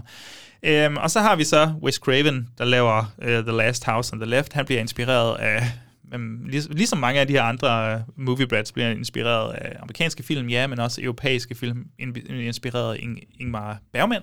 Uh, The Virgin Spring, Jomfrukilden måske på dansk. Mm. Uh, sådan en gammeldags uh, rape revenge film. Jeg tror lige, at lige, den kommet på Netflix. Det, det er faktisk, tror jeg faktisk, du har ret i. Så øh, der kan man jo den opsøge gas. den, hvis man ikke har set gas, den. hvis man vil have øh, forgangeren til The Last House on the Left. Ja. Han øh, slår hovedet sammen med Sean Cunningham, og de faktisk har lavet den her ultra-voldelige, ultra-barske rape revenge øh, film. Bliver naturligvis mega kontroversiel, og på det her tidspunkt, sta- Wes Craven starter bare ud med at blive brandet som en ikke nødvendigvis problematisk instruktør, men sådan en ondskabsfuld, sadistisk, måske endda også misogyn øh, instruktør, fordi det, der sker i den her film, er vanvittigt. Og vi har snakket om Wes Craven flere gange, Bjørn, mm-hmm. både med People on the Stairs og whatever, men generelt så laver Wes Craven nogle film, der kombinerer det sådan fysisk ubehagelige øh, med det lidt sådan højpandede, metafysiske, nogle gange, men jeg vil sige, at de første film her, så er det med Last House on the Left og med The Hills of Ice, så er det især angrebet på kernefamilien. Angrebet på middelklassen. Last House on the Left er det de her to unge øh, kvinder, der bliver slået ihjel, og så er det ligesom op til forældrene at finde en eller anden form for retfærdighed i det landskab. Og så The Hills of Ice, som vi også har taget os af, Bjørn, så er det jo Ja, så er der bogstaveligt talt en kernefamilie, Ja, ja. og så en kernefamilie af, altså en amerikansk kernefamilie, der ligesom er... Primale og det moderne, Præcis. i, der clasher. Ja. Er det noget, I kan mærke i, i den her film? Altså, er, der- er der nogle af de her Wes Craven-agtige tendenser i A Nightmare on Elm Street, eller er det en ny Craven, der ligesom er født i 81-84? Jeg føler, at han får lov til at, at udfordre sig selv lidt mere ja. med den her i sit koncept. For som du siger, de andre koncepter har været lidt meget, nogen der bliver overfaldet, og så bliver det ulækkert. Ja, ja. øh, måske der er et barn, der er far en eller anden for petismanden af, eller hvad der nu kan ske. Ikke? Hvad der nu kan ske, altså. Ja, hvad der nu kan ske. Her får han jo lov til at lege lidt mere, nemlig på et abstrakt plan, fordi at, øh, man kan sige, at Nightmare on Elm Street er jo ret, det er det, der er det ret fede ved Nightmare on Elm Street, det er, at den er super surrealistisk, meget abstrakt, men samtidig er den jo også noget, vi alle kender til, fordi alle har, undtagen Bjørn, Ja. har prøvet at have mareridt og drømme. Ikke? Jeg kan ikke huske det. Det er det, der problemet ligger simpelthen. det har alle jo Ja. prøvet. Det, det er noget meget menneskeligt, samtidig med, at det er noget meget abstrakt. Så det er jo sådan to helt vanvittige, konce- eller det er vanvittigt koncept at prøve at presse ned i det her. Og det er meget Craven, synes jeg. I hvert fald senere hen, han ligesom får lov til at udfolde sig lidt mere med de der lidt øh, vanvittige idéer, han har. Så derfor synes jeg, man kan mærke, at det er en ny Craven, Ja. øh, der kommer ind her. Og det, det er også derfor, det nok har taget ham tre år for at lave den her film, og han vil nok heller ikke tage til takke med alle mulige ting. Mm. Han så undervejs får nogle krav fra Robert Shea, vi kan snakke om, Ja, ja, det er noget ja, ja. andet, men, men han, han vil helst ikke gå på kompromis med det her, vel? Nej. Og som du siger, Freddy er jo en metafysisk karakter, øhm, øh, og det, det er jo det, der gør ham ret unik og ret interessant, øh, og i, i den grad rykker ham væk fra hans, i hvert fald nogle af de tidligere film, han har lavet, ikke? Helt sikkert. Bjørn, hvis du øh, skulle sætte nogle ord på, hvem øh, Wes Craven er som sådan, altså filmmager, ikke, ikke nødvendigvis med tematik eller sådan noget, men hvordan han laver nogle scener. Øh, vi har snakket om Scream før, og Scream 2 øh, også blandt andet. Altså, hvad, hvad er sådan nogle hoved... Når du tænker på Wes Craven som en instruktør, hvad tænker du så, når han skal lave uhyggelige scener, vel at mærke? Jeg, jeg, mm, jeg tror, en af de ting, jeg først tænker på, de, nu har jeg ikke, jeg, jeg, jeg lavede ikke den analyse, da jeg sad og så den her, øh, fordi det var så lang tid siden, så jeg sad lidt og nød den også bare. øhm, og så brugte jeg også lidt tid på at lytte på commentary, men jeg, jeg, føler, at han er god til at bruge kameraet.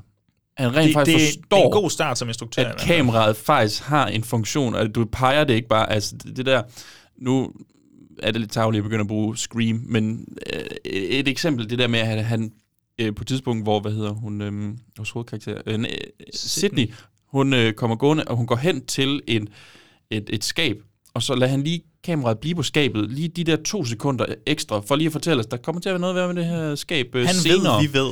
Han ved, vi ved, at han ved, at vi nej, og du ved, så du ved, det, det, han, er, han er bare utrolig intelligent. Han ved, hvordan han skal pege kameraet, om han skal lige beholde det, lige det ekstra splitsekund, som får os til at sige, hvorfor blev han lige der, det ekstra sekund? Fordi mm. hvis du ved en lille smule om filmskabning, der er ikke noget, der er tilfældigt. Eller jo, det kan det godt være. Lars von Trier har vist det. det, det du kan godt bare lave noget, hvor kameraet bare skøjter rundt, som det passer. Men, men med Wes Craven, han ved, hvad han laver. Han gør tingene af en grund. Og ja, Der, er måske, der er måske en årsag til, at han blev brandet gyser Ja. instruktør, fordi Ja. han ved, hvordan man kan komme under huden på folk. Ja. Jeg tror, jeg synes personligt, der er en scene, ja, nærmest i, i starten af filmen, hvor vi ser de her øh, shipne piger, øh, der, der har det her nursery rhyme, one, two, skal, ja. Øhm, men hvordan den scene, hvor vi ser de her piger nærmest i et, et one take, kører ind i, at vi møder vores øh, hovedpersoner, der kører i en bil og snakker sammen. Han, er, han, han aktivt prøver at flette den her drømmeverden, det her fantasiverden, hvor Freddy lever i, sammen med den virkelige verden. Ja. Og det er der, den her film er jo ikke meta som sådan, men det er der meta-elementet kommer ind i, fordi vi som publikum i, altså virkelig bliver udfordret med, er det her virkeligt, eller er det en drøm? Hvor er vi lige nu mm. i den her øh, Inception. Film? Ja, præcis, præcis. 20 stjålet fra... Nå. Ja. Jeg ved, men, jeg- det er rigtigt, han, han, han skøjter jo igennem mellem drøm og virkelighed hele tiden, og det gør jo også som publikum lidt mere utrygge. Er i hvert fald hans mål med det. Ja, Øh, at gøre os utrygge og hele tiden være uvidse om, hvornår sker der noget virkelig, og hvornår sker det ikke virkelig. Ligesom da hun sidder i klassen, falder i søvn, sover hun, sover hun ikke, er hun vågen, så pludselig står Tina i en bodybag Ja. på gangen, og der er en eller anden pige, der er klædt ud som Freddy Krueger. Mm. Øhm, et element, jeg ikke synes er så uhyggeligt, men altså sådan lidt mere random. Får vi overhovedet etableret, at hende pigen, hun er sådan en hall pass, inden at hun bare dukker op? For det føler jeg ikke, jeg var sådan... Kærligt. Hvad fanden er du? Ja, ja. Men, øhm, synes I, altså, men, men jeg virker, også det, sige- virker det på jer egentlig, den her sådan drømmetilstand? Både og, vil jeg sige. Altså, Jeg ved ikke, om ja. det virker, men jeg kan godt fornemme det. Jeg kan godt forstå, at det skal være, at hun langt hen ad vejen, lige pludselig bliver hun bare sådan, hun sidder i klassen, lige pludselig, så rejser hun sig op, fordi hun ser det der blod, så kan jeg godt mærke, okay, der er et eller andet overfærd. Altså, det er ikke fordi, jeg sidder sådan og skælver helt, men, men jeg Nej. forstår, altså, det, det lykkedes at få det til at virke som sådan en seamless... Øhm, ja. Men er det ikke, fordi vi er så rutinerede filmseere nu, er at vi godt kan skille? Fordi hvis, jeg tror, hvis man sad og så den for første gang Mm. i en biograf, 16, 17, 18 år, Mm. så tror jeg, jeg tror, man ville have være mere i tvivl. Ja. Ja. Altså i dag har vi set så mange komplekse film, i hvert fald os tre, der sidder her, uden at vi skal spille smart eller Mm, noget. mm. Men det har vi jo. Mm. Vi kender filmsproget, vi kender alle de her tricks. Øhm, så jeg tror, måske den har været mere effektiv på det tidspunkt, lige på det niveau i hvert fald. Jamen, især hvis man har været vant til at, altså hvis man lige har set de foregående fire fredag den 13. Ja, film, hack and slash, noget, så, ja, så, så ved man da fuldstændig, hvad der kommer til at ske, og så overhovedet ikke. Ja. Ja. Jeg ved ikke, hvad, altså, det, det har vi ikke forberedt, men det er bare en nysgerrig, sådan, har I, kunne, altså, en, minder det jer om nogle andre filmmager? Altså, er han den eneste, der gør det på den her måde? Jeg tænker selv på, og det er også lidt deep cut, men sådan mm-hmm. som Lucio Fulci, øh, de der italienske mm, zombiefilm, ja. sådan noget City of the Living Dead og The Beyond og, og Zombie Flesh Eaters og sådan noget. Det er sådan lidt en... Tonen er sådan, ja, fantasy, altså drømmeagtig, maritsagtig. Man ved ikke helt, om det er virkelighed, eller, men, men udover det, så vil ja. jeg ikke rigtig kunne sammenligne den her film med andre. Nej. Fordi den netop, men den opererer så også aktivt på det her drømmeplan. Mm. Ja, så skal vi i hvert fald rykke over i noget. Hvis det bliver meget meta, så har Friday, uh, Jason Lives jo et, et ja. voldsomt metalag. Mm. Uh, der, den vækster selvfølgelig ikke mellem drøm og virkeligheden på den måde, men, men sådan hele tilgangen til genren. Fordi det, det må vi jo også sige, han ser jo også genren udefra. Altså det kan vi se det, i syveren, der kommer senere hen, mm. uh, New Nightmare, det er jo ligesom den, der forløberen til ja. Scream på en eller anden måde, sammen ja. med Jason Lives. Så han er jo en, der kan se genren oppefra vurdere den op fra og tage dens forskellige, øh, forskellige genretræk og lege med dem i en anden udstrækning, som vi også allerede har været inde på. Så det, det, det er noget, der skinner igennem her også. Netop det der med målet om at lave drøm og mareridt, virkelighed blandet sammen. Det er igen noget, fordi han kan se den udefra, tror jeg. Men en anden ting, jeg vil sige om, omkring hans uhygge i den her, det, det Bjørn var inde på blandt andet, det visuelle. Han har jo nogle visuelle ting i den her film, som bare er gået igen. Vi har handskerne. Vi har ikke engang talt om Freddys handske endnu. Det ja. kan vi gøre lige om lidt. Som kommer op af vandet. Den husker de fleste. Fuldstændig. Ikonisk. Øh, ja, også et Jaws inspireret på en eller anden måde. Ikke? Jo, jo, 100%. øh, det her, faktisk et shot, som ikke fylder særlig meget i filmen, mm. men som jo er gået over i historien, som mange bruger det her med, Freddy er på vej ud af væggen i, inde på Nancy's værelse. Også et fantastisk billede, den her lige den her lille skillelinje mellem øh, virkelighed og drøm, ja. hvor han er fanget i væggen. Er han på vej ud, er han på vej ind? Jeg ved ikke, hvor mange, der har set Roman Polanski-film, men uh, Repulsion, der er der også nogle uh, arme, der kommer ud af væggen. Det bliver også brugt i en Day of the Dead ja, uh, på et tidspunkt det, også. Ja, uh, så uh, så der, der er altså masse referencer på spil her. Øh, og så, uh, så kan jo også jumpscares. Allerførste, uh, allerførste sekvens med, med Tina, der løber rundt, det er jo jumpscare, hvor Freddy lige pludselig står bag ved hende. Ja. Uh, så han kan både slow burn, jumpscares, um, og så vi kan lige komme ind på Freddy lige om lidt, fordi han som karakter er jo også fuldstændig crazy. Ja, men lad os da hoppe over ja, i det med ja. det samme. Øh, hvad vil I, hvis I skulle beskrive kort og kontant, hvad er det sådan uhyggeligste ved Freddy? Altså, er, er, det, er det, at han kan hoppe i drømmene, eller... Han kan alt. Han kan alt. Altså, du kan jo ikke vide, hvad du skal forvente for Freddy. Ja, nej, han er utilregnelig. Ja, fuldstændig. altså, altså, um, og, og så ser han jo bare fuldstændig vanvittigt ubehagelig ud. Ja. Altså, ja. altså det udseende der. Prøv at beskrive hans look. Skal vi ikke lige komme ind på hans look? Jo, jo. altså så han er jo altså, fuldstændig forbrændt. Hele kroppen, lad os sige det. Og så, så læste jeg også noget sjovt, som var, at den, han har jo en stribet sweater på. Ja. Rød og, og grøn som altså åbenbart altså Wes Craven har læst, er de to mest ubehagelige kombinationer for øjet. Ja, jeg vil gerne lige se den artikel. Og ja, fordi jeg føler Det er gammel study jo. Det, det tror jeg. Det må det næsten Det er meget sådan Dario Argento-agtigt, som også, så læser han et eller andet omkring, at øh, når du dør, så bliver det sidste billede, du ser, det bliver lagret på din øh, ja. Ja, nethinde eller ja, et eller andet ja. hornhinde. Men altså, man kunne også så, godt nævne Giallo, nu hvor du nævnte før, sådan ja. med inspirationskilder mm. og sådan nogle ting. Ja. Så kunne man også godt nævne ja, Giallo-stilen med, ja. med, med Craven her. Ja. Øh, men, ja, men, så han sweater, sådan en rød-grøn sweater. Ja. Sin fedora, ikke? Som er lidt sjovt valg. ja, I dag i hvert fald. I dag tænker man... verdens Indiana Jones, ikke? Jo, ja. det kan vi vist godt uh, brand ham som. ja. Og så den her kæmpe klo, han har. Ja. Altså, ja. kun én klo på den ene hånd. Ja. ja. Som uh, Wes Craven har forklaret, er sådan primal uh, fear, altså kløerne, mm. uh, strækker sig helt tilbage til de her med kløerne. Faktisk har det, han skal aldrig skræmme mig. Jeg har nej, aldrig haft noget særligt uhyggeligt omkring den Altså, jeg tror, som knægt, eller nu siger jeg som knægt, men, men som, som fyr, så er sådan, åh, oh, den ser fed ud. Altså, ja, det kan godt være, at den er fed. Den er, cool, fedt men det er ikke sådan... Jeg har aldrig haft sådan noget specielt, at den er uhyggelig, eller klam, eller noget som helst. Selvfølgelig er det lidt sådan... Men, selvfølgelig kan han lave den her creepy lyd, og den skraver hen og noget, men mm. den er aldrig den, der ligesom har hyldet mig ud af den. Det er nej, mere Freddy's look. Nej, det er bare en del af ham. Det er, sådan, ja. det, er det brændte ansigt. Ja. Han er sådan lidt menneske, men mm. også... Ja, han har en maske på, men stadig et menneske. Ja. Det er jo ret interessant. Jeg øhm. tror også, det, det synes jeg også, jeg læste noget om, at han var sådan Jamen, alle sammen har jo en maske på, men jeg vil gerne have, at han også kan snakke, og ikke er... Ja. Hvordan gør vi det her? Men så, okay, men det hopper jeg lige videre på den segway der. Sådan, synes I det, at han kan snakke, øh, gør en stor forskel, eller sådan, altså på uhyggen i forhold til Jason og, og, og Michael? Det gør, Ja, det gør ham måske til en sjovere skurk, men... sjovere skurk. øh, Ja, det kan også sætte creepy-faktoren lidt op, ikke? Fordi for eksempel, når han ringer til Nancy, Ja, det er og også- siger, I'm your boyfriend now, Nancy. Han er ikke pædofil i øvrigt. øhm, og øh, så stikker han tungen ud, øh, ja, og ja, så stikker han tungen ud af telefonen, ikke? Men også badekart. Jeg synes, der ligger nogle undertoner. Nej, nej, nej, nej, han er overhovedet ikke pædofil. Han er kun slå hende ihjel. Ja, der ligger ikke... Strictly business, det her. Ja, Der er det ikke er andre strictly business. Øhm, altså, så det, det giver ham i hvert fald en creepy-faktor, Ja. øh, som de andre ikke har. Øhm, giver en anden dimension. Jeg, ja. Ja, for mig, der, det, det, det punkterer nogle gange uhyggen rigtig meget, det der med, at han bliver ved med at... Og, og, så stikker han tungen igennem telefonen. Sådan, så, så sidder jeg og fniser en lille smule. det, det tror jeg også godt, du må. Ja. Ja, det tror jeg også. Altså, han kan godt lide sort humor, Wes Craven. Ja, men, men hvis man så i hvert fald kigger på Halloween eller Jason, som bare står i stillhed og sådan stiger, og så bare går hen imod nogen, det er bare en helt anden form for gys. Altså, Men det kan... De film, Og det kan de også noget. jo, ja, helt sikkert, men der clasher Ja. der så nogle andre ting. Ja. I de film, hvor fredag den 13. øh, part et eller andet, der kan man også sidde sådan, ja, det kan godt være, at Jason er uhyggelig, men så alt andet fjollet. Ja, ja, ja, ja. Og den her, den er sådan, den bytter lidt om på det. Ja.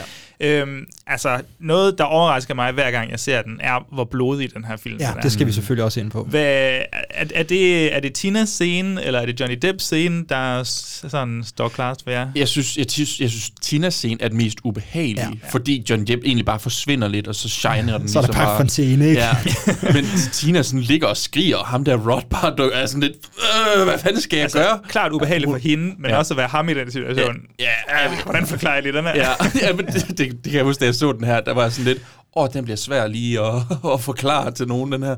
Så begynder hun bare at svæve op i loftet. Og Ja, fordi hun skriger. flyver jo. Altså, Ja. det ser jo sindssygt ud. Ja. Øh, havde de et roterende rum, eller Ja, hvordan? ja, ja, de havde et roterende rum netop, som de har på de her kun 58.000 har kunne fået bygget. Ikke?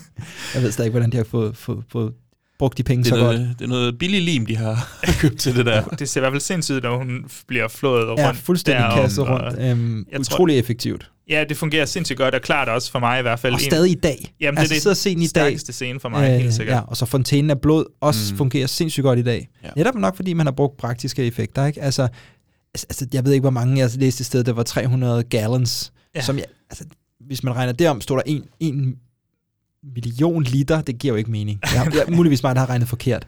Men virkelig, virkelig mange liter blod. Der ikke? er, der er meget blod i. Jeg kunne også læse mig frem til i det her, noget de ikke har taget, for, taget højde for i det her roterende rum, det var, når der begyndte at komme væske, altså når væske spillede en aktiv rolle i selve scenen, mm. så er der jo noget, der hedder tyngdekraft. øh, og så det her væske flyver jo bare rundt, og jeg tror, de var lige ved at altså, electrocute en af de der uh, technicians, der stod derude, men han uh, slap heldigvis helt fint. Men det er der, man godt, måske skulle der have gået nogle ekstra penge til en eller anden form for sikkerhedsnet der, så det, så man ikke lige havde slået Nej, det gik jo, det gik jo. Jeg får til der. 1135 øh, er liter. er det er stadig ret mange Det er øh, rigtig meget. liter. Hvad, altså, hvad fungerer der ved Johnny Depp-scenen så? Eller bliver den bare... Jeg tror måske, det er det, det der Ja, med, hvor voldsomt det bliver. Altså, Vi ved jo godt, altså det er sådan lidt den der tikkende øh, timebomb under bordet, fordi vi har jo fået at vide, hvad der sker, hvis han falder i søvn. Så nu, når han sådan lige pludselig er faldet i søvn, og vi ligger, åh oh, nej, åh oh, nej, åh oh, nej, åh oh, nej, og han så bare sådan ligesom forsvinder. Det er lidt, det er lidt sjovt, synes jeg på en eller anden måde. Han, var sådan, han når lige at, at sådan vågne fra sin egen, altså bliver opmærksom på ja. det, og så forsvinder han bare ned, og man er sådan, hvad sker der nu? hvad er det for en underlig hul i hans seng? Det er rigtigt, og, og så, så kommer... tyrer der bare ja, 1100 liter. Det er jo så overraskelseselementet måske, der Ja, den havde man nok ikke helt set komme. øhm, i det. specielt ikke i, i 84. Hvad sker der ellers? af- Nu prøver jeg sådan at tænke tilbage. Det var egentlig bare de, sådan, det var mest Tina og, og Glenn, jeg sådan har noteret. Hvad er der det er de to sådan store blodige scener i hvert fald. Ja. Rods mor er jo lidt kedelig. Men ja. det er jo fordi, den skal, det skal jo dække over, at han måske har begået selvmord. Ja. Ikke? Så det er jo en kvælning. Klassisk kvælning. Klassisk. Men er der, er der flere, der decideret øh, må lade livet? Undervejs? Freddy halvt, ikke? Der bliver jo Ja. sat ild til Freddy. Ja. Fordi hun finder Junk- noget benzin. Freddy. Hun finder noget benzin i kælderen. hælder noget benzin på ham. Ja. Futter ham af, og han render jo så rundt øh, med ild. Og lander så inde på moren. Som så bliver suget ned i en eller anden form for helvede. Forstår I den scene? Nej, ikke 100%. Jeg tror, vi kan tolke rigtig meget på den, men, Ja.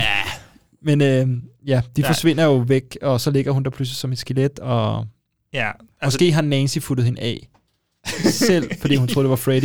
Eller Hvis måske vi skal har Nancy bare tændt en tændstik, og så har moren været svøbet ind i vodka, og så ja. er det måske bare... Hvis vi skal overføre den der betydning med forældrene og Freddys ting, så kan det jo være, at hun har brændt ham, brænder moren af, Mm. et eller andet. Ja. Craven har gerne vil ligge ind der. Jeg tror især, der er religiøst øh, på spil, sådan med helvedesilden og Ja. ned der. Altså nu, når man ved, hvis man, når man aktivt ved, at Wes Craven var sådan meget påvirket af religion i hans Mm. mm. øh, unge år, og ligesom var brudt fra det, kunne der sagtens ligge et eller andet. Jeg kunne også øh, notere på internettet, der er nogen, der synes, at øh, Freddy i særdeleshed er stærk, øh, fordi han også repræsenterer sådan en urban legend, øh, en myteagtigt øh, omkring øh, den her boogeyman, som du snakker om selvfølgelig, og også fordi han sådan repræsenterer det, den kollektive øh, underbevidsthed. Det der med, at man kan dele drømme, mm. der er sådan noget arketypisk over det. Det element med, at øh, der, der er nogle monstre, der måske figurerer i samtlige menneskers øh, drømme.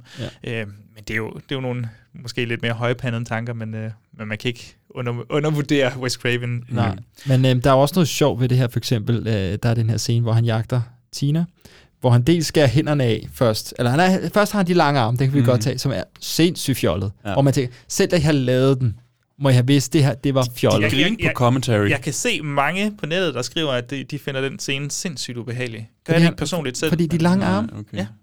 Altså scenen, hvor han skærer fingrene af, og der sprøjter blod op. Og, Han gør, og- er, trækker han ikke, er det ikke også den her, man lige trækker op, og så skærer han lige i, brystet, og så kommer der sådan nogle laver? Ja, Jo, ja, ja. ja, han kan det hele, ikke? Og så I'm your god now. Mm-hmm. øhm, og det der med, at han bare lige pludselig skærer noget af, og så er det tilbage i næste scene. Altså, det er helt ja. det der med, det, du, kan slet, du ved ikke, hvad du skal forvente af ham. Ja. Øhm, jeg synes, det der med de lange arme gør han en tand fjollet. Ja. Men Ja, han altså- er jo en tand fjollet. Jamen, det er han også. Øh, Ja, fra start af, altså han bliver jo mere fjollet i løbet af franchisen, men, men, men helt klart, øh, der er jo allerede i den første nogle små spiger til, at han er one-liner Freddy. Ja. Det, det bliver han rigtig meget senere hen, men han har jo one-liners her, ikke? I'm your boyfriend now, Nancy. This ja. is God, og så videre, og så videre, ikke?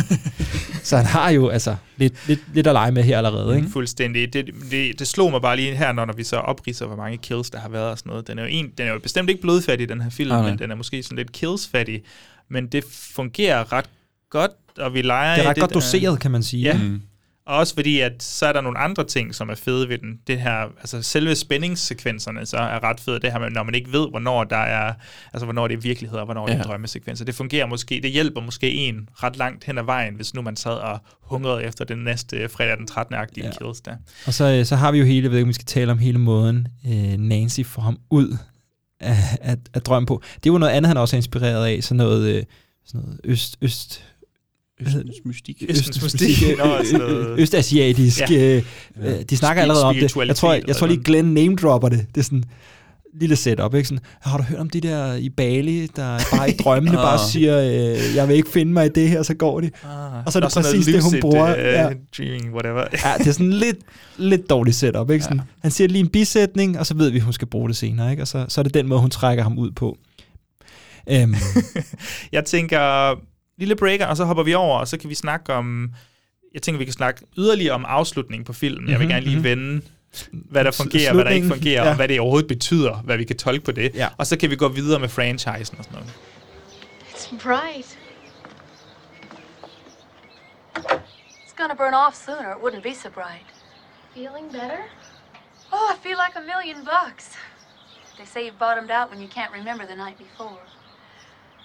No, baby, I'm gonna stop drinking. I just don't feel like it anymore. Did I keep you awake last night? You look a little bit peaked. No. I guess I just slept heavy. Okay.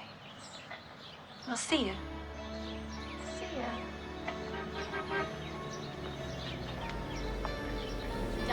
Hi, everybody. Believe this fog? Oh, I believe anything is possible. Bye. Looking good, girl. What's going on? Hey, hey, I'm not doing this. I'm not doing this. What's going on with the window?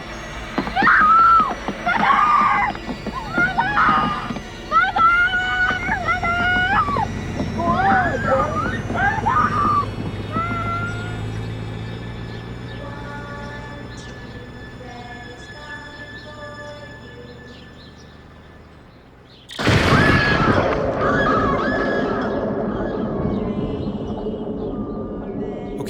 Bjørn, vil du ikke lige prøve at sætte op, hvordan den her film egentlig slutter? Altså, den slutter jo med, at øh, Nancy, hun finder sin styrke og siger, Freddy Krueger, din øh, Marits frygtvampyr, du kan ikke øh, dræne min øh, frygt længere, fordi jeg er slet ikke overhovedet bange for dig. Mm. Og så lykkes det jo. Så har hun jo over- overvundet ham. Ja. Eller hvad? Ja. Hvad sker der egentlig i den sidste øh, scene i filmen? Lige sidste scene, der øh, kommer hun jo ud, det er, det er sol, høj solskin, og og det tror jeg, at hun pointerer det høj solskin, og moren er sådan, ja, det er faktisk Det er som om, der er lidt vaseline på kameraet, Ja, for at, for, for, det- se det ser rigtig lidt sjovt ud, og- Fuglene synger. Moren siger, ved du hvad, jeg tror faktisk slet ikke, jeg har lyst til at drikke længere. jeg kan huske det, så tænker jeg, ja okay, det er meget skrevet det her, var. det, det, det, det er en drømmesekvens. Men, men øhm, hun øh, går ligesom ud, hun skal i skole, og de kommer kørende i bilen, alle hendes tre venner, de er i live igen. Ja. Hvor er det fantastisk. Og der er små børn, der står og, og shipper, øh, og, og synger de måske også lidt, og hun sætter sig ind i sin bil, eller ind i øh, Glens bil, må det være. Og det er øh, fantastisk, de skal jo på vej i skole. Men så kommer Kaleshin op, farvet som Freddys sweater. Præcis. som også var sådan en ting, var sådan, det var da utroligt, at jeg ikke så det første gang, jeg så den egentlig. Men øh, de bliver lukket ind i bilen og kører langsomt afsted, og så begynder de der piger, tror jeg, på det her tidspunkt, at synge One, Two, Freddy's Ja. Coming For You, og, og så, så slutter den lige af med, at, øh, at moren... Hun, Blev suget ind i døren, og så- jeg ved ikke, det er helt grotesk ud. Det er ikke en særlig god effekt. vel? Nej, nej, nej. Ej, det Der var de løbet tør for pengene. Okay, Ja. Nå, men jeg troede jo så, hun havde overvundet Freddy, men det havde hun jo så ikke, eller hvad? hvad hvordan har du det med slutningen, øh, Daniel? Øh, jeg kan egentlig meget godt lide, at jeg ikke helt ved, hvad jeg skal, skal jeg tænke om. Det passer meget godt til filmen. Det passer meget anden godt måde, til filmen, ikke? Men, øh, men samtidig så efterlader det jo også en lidt sådan i tvivl om, har det hele været en drøm? Ja. Er det en drøm? Det er jo øh, Robert Englunds egen fortolkning. Det er, at det er en det er en drøm, der kommer inden alt det, der skal ske for Nancy. Altså hun forestiller jer, at hun en nat har drømt alt det her, og så vågner hun op til, at hun skal opleve det hele. Så hun Nå, ligesom kører okay. i sådan en slags uh, time loop ting. Mm. Det er Robert Englands egen personlige fortolkning. Køber den ikke helt, men, Men hvad er med, spændende. hun er jo med i træerne. Ja, ja, ja det er hans egen Nå, fortolkning. okay, ja. For det var han jo også. Det er da underligt, hvis han har glemt det. Ja, men vi kan, vi kan, jo, vi kan jo snakke om, hvorfor den, hvorfor den egentlig endte med den slutning. Ja. Fordi at det, det er Robert Shea, der kommer ind over her og siger, vi skal sætte nogle sequels op. Ja, mm. der skal være plads til. Så øh, fordi Wes Cravens idé var jo at lave en, en afsluttet fortælling. Øh, de unge havde vundet. Det var budskabet faktisk. De unge havde vundet over den ældre generation. Præcis. De var kommet Mm. videre. Det skulle ende lykkeligt. Og så er det jo bare øh, Robert Shea, der siger, nej, nej, nej, nej, vi skal sgu ikke have noget af det med, du. Vi skal have nogle sequels, vi skal tjene nogle penge på den her, så du skal bare sætte den op. Ja, Har su- skudt syv, otte forskellige slutninger? Også Ja, ja, ja. hvor Freddy pludselig kørte bilen Ja. ja. og alt muligt. Jeg, jeg så dem alle sammen dengang, jeg så det, fordi jeg var sådan, okay, forskellige slutninger, og så er det bare sådan små variationer Ja. på den. Også hvordan hende moren, hun forsvinder igennem Ja. den der og sådan noget. det forpurer sådan lidt, når man skal prøve at fortolke på den her film, så forpurer det lidt sådan budskabet på en eller anden måde. For Ja. ja. jeg kunne godt lide tanken om, at oh, men det er faktisk ja, de unge, der vinder over den ældre generation, mm. der har holdt ting hemmelige, og, og jeg har ikke fortalt uh, sandhed, sandheden og sådan noget. Ja. At de overvinder der, men nu bliver det sådan en, så bliver det lidt mere mudret nu. Ja. Ja. Også spændende på en anden måde, men... Uh, Ja, den er svær at tolke på, ikke? Og det er jo Robert Shea, som i øvrigt også, en scene, vi ikke har talt om, han, øh, han ville jo også rigtig gerne have en, en Marit-scene med, hvor Nancy sidder fast i trappen. Ja. Kan I huske den? Mm. Ja. Den ville Wes Craven jo nægtet at lave. Så Robert Shea må selv instruere den scene. Fordi Craven sagde bare, jeg laver den ikke. Jeg gider ikke have det med i min film. Så man kan sige, pengene styrer jo et eller andet også her. Mm. Ikke? Så øh, man må bare sige, at, at, han, han var jo generelt ikke glad for at få de skulle lave efterfølger. Han havde heller ikke nogen økonomisk gevinst ved fortsættelserne, så det er måske det, der gjorde lidt ondt på ham også. Men var det, altså jeg kunne ikke helt forstå det, fordi han havde jo afskrevet rettighederne. Han havde ligesom solgt sin del af rettighederne til det her franchise, fordi de var så det var så problematisk med penge her. Ja. Øh, så Craven havde, altså han, han ville ikke få residuals eller royalties eller og, sådan noget. Nej, og heller ikke merchandise-penge eller noget som Au, helst. au, au. Jeg Ja. synes så, jeg kunne læse, at han måske han har fundet frem til i Writers Guild, at han kunne få 5% på et eller andet, med, fordi han havde opfundet karakteren. Eller sådan Ja, men så ville de Det er gerne have ham tilbage på syveren, Ja. og så fik han jo lov til at få nogle merchandise-penge ja. og lidt forskellige, og så kom han tilbage i syveren. Så fik han en lille cut. øhm, men han var jo rigtig sur på Neoline i en lang periode. Selvom han var med til at skrive træeren. Det er jo det. Øhm, faktisk. Men øhm, Det, det som er, altså i den her Never Sleep, uh, Never Sleep Again uh, dokumentar, Mm. så, så sidder han også sådan lidt omkring den her slutning lige præcis, og sådan, ja, men på den anden side, det var også Bob Shea, der lagde alle sine penge i det, så altså, jeg vil give Ja, ham nå. lidt, så vi fandt en slags kompromis. Mm. Altså, Men man kan godt bare mærke, det er kompromis. Det kan, det, er det ikke rigtigt? Jo, Det er ikke, det en, en, det er ikke en, en vision, det her. Nej. Det er to menneskers idéer, der er blevet mudret sammen, og så bliver det noget roderi. Ja. Så det, jeg ved ikke, om det trækker filmen ned for mig, fordi Nej. den lever stadig, og det, det gør det netop lidt mere mystisk. Altså, hvad- hvad det er. fungerer filmen bedst som sådan en...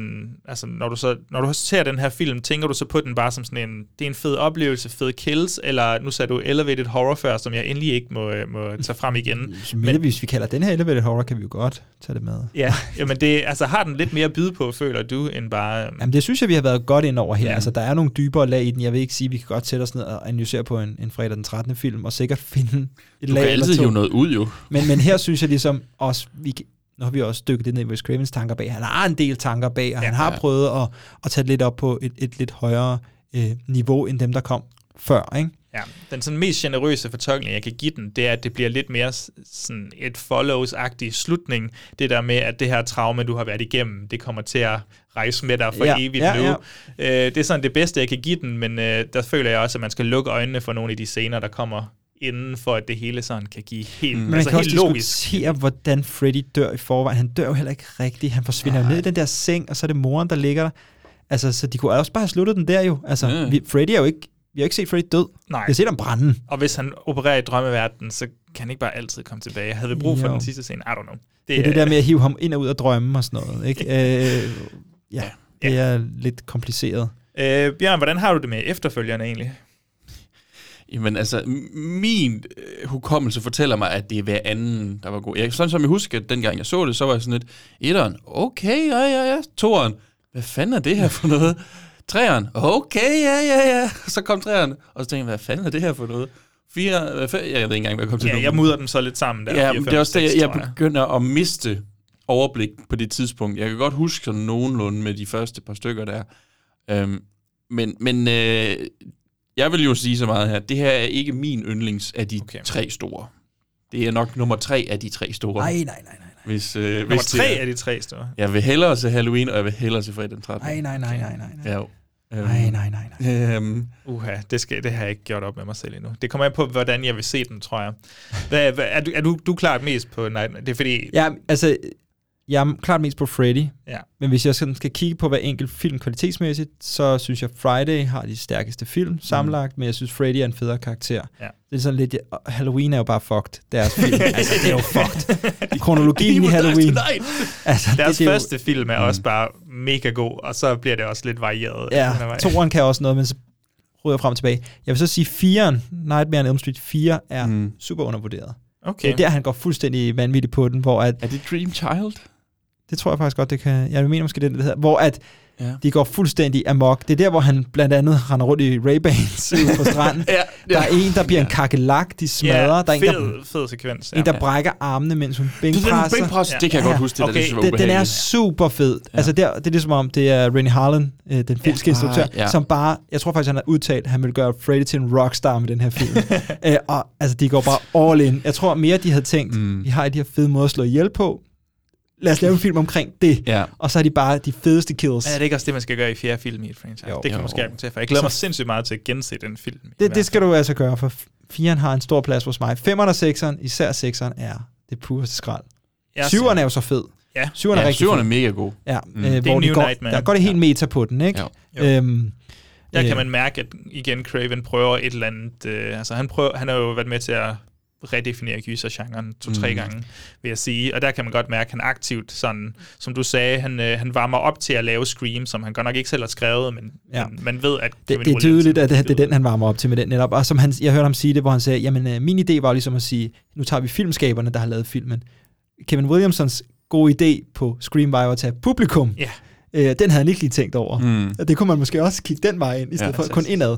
Øhm, så det er helt klart opvarmningen til den. Øhm, og igen, hvor han redefinerer det hele. Ja. Øhm, Craven-dreng. Så øh, men Tor, Toren er... øh, Toren er, er der, okay. Er der ikke noget kærlighed til den? Toren er De okay. begynder at bryde deres egne regler og sådan noget, Ja, og der det- er rigtig meget jeg tror, Robert queer England, subtext. Ja, der, der er en del noget med at komme ud af skabet, og noget med noget SM og forskelligt. The boy in, the man Er det, er det overhovedet subtekst? Er det Nej, nærmest det er bare det. tekst? Jo, altså, det det, var det jo for dem, der lavede den, ud over enkelte personer.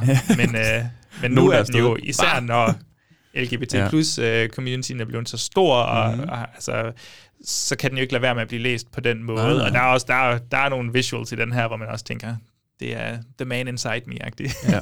Men, øh, nå, øh, præcis. Men der er, der er jeg tror faktisk, Robert England har ud, sagde faktisk til mig i sit interview, han mener, at de begik den fejl i den ved at lade Freddy komme ind og være Ja. aktiv en del af virkeligheden, og ikke kun Mm. inde i drømmeverdenen. Ja, altså. Ja, jeg skulle Ja. lige sige, jeg husker, hvor han hopper op af en pool eller eller andet. Den ja, han, han bliver en aktiv del af virkeligheden, ja. øh, i stedet for, at der er nogen, der ligesom tager ham ud for at slå ham ihjel. Mm. Øh, der mener han selv, det var en fejl, udover at de så går mere og mere dark humor på den. Han har fortalt mig, at på, på sequels, der lavede han oftest to-tre takes, en lidt mere seriøs, en lidt sjovere, og en fuldstændig vanvittig okay. one-liner.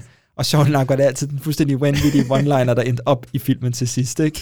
Øhm, Selvfølgelig. Altså, man opfinder Freddy Glove, altså den her Nintendo Glove, der Ej, er med. det kan jeg godt huske. Der er Det er fungerede med, ikke ikke? sådan. Den, Den- duede den- aldrig. Den virkede heller ikke. Jeg tror ikke, den virkede virkelig. Nej, den, men overhovedet en, til en ting i virkeligheden. Jeg ved ikke engang. Og han kommer ind i computerspil.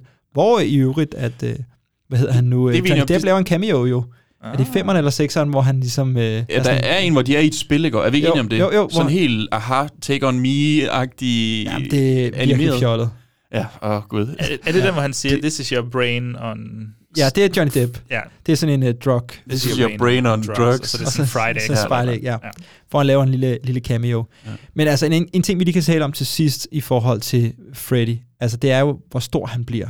Altså, Ja. Mm. han bliver, øhm, han kommer på MTV, han er DJ på MTV, på børnetv er han med. Altså Freddy Ja, Krueger, er har en mand, set der slår børn ihjel. Barnemorderen. Barnemorderen. Ja. dukker op på børnetv. Mm. Altså han blev så stor, altså langt større end nogle af de andre ikoner, netop fordi han nok kunne tale, fordi han så lidt mere menneskelig Ja. ja. ud. Han blev, altså jeg tror ikke, der er nogen øh, horror-ikoner, der har været større end ham på det punkt. Altså i hvert fald ikke i populærkulturen. Øhm, og som han fortalte der med VHS-æraen, han stod jo, altså papfigur af ham nede i VHS-butikken. Du gik ned og lejede den 4'eren, 5'eren kom i biografen om lidt. Der var en helt fint økosystem, der kørte Ja. der. De skød dem, før de havde planlagt skrevet manuskript. Altså, de havde allerede planlagt den næste, før manuskriptet var skrevet. Det var ren business, ikke? Hvor meget har han lige tjent på det?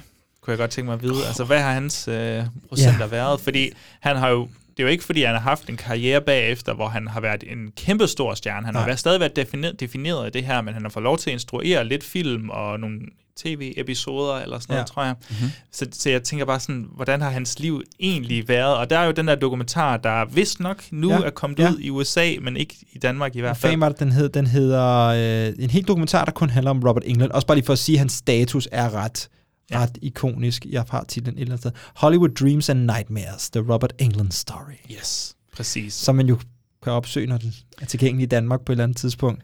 Meget spændt på, hvad den ligesom fortæller. For jeg kunne godt tænke mig at se lidt mere sådan behind the scenes øh, i hans liv, øh, hvad han er gået igennem. Øh. Ja, han fortalte mig en sjov historie. Det var, at øh, jeg, jeg, jeg ved ikke, om han blander ting sammen. Det kan jeg ikke finde ud af. Det er en ældre herre jo.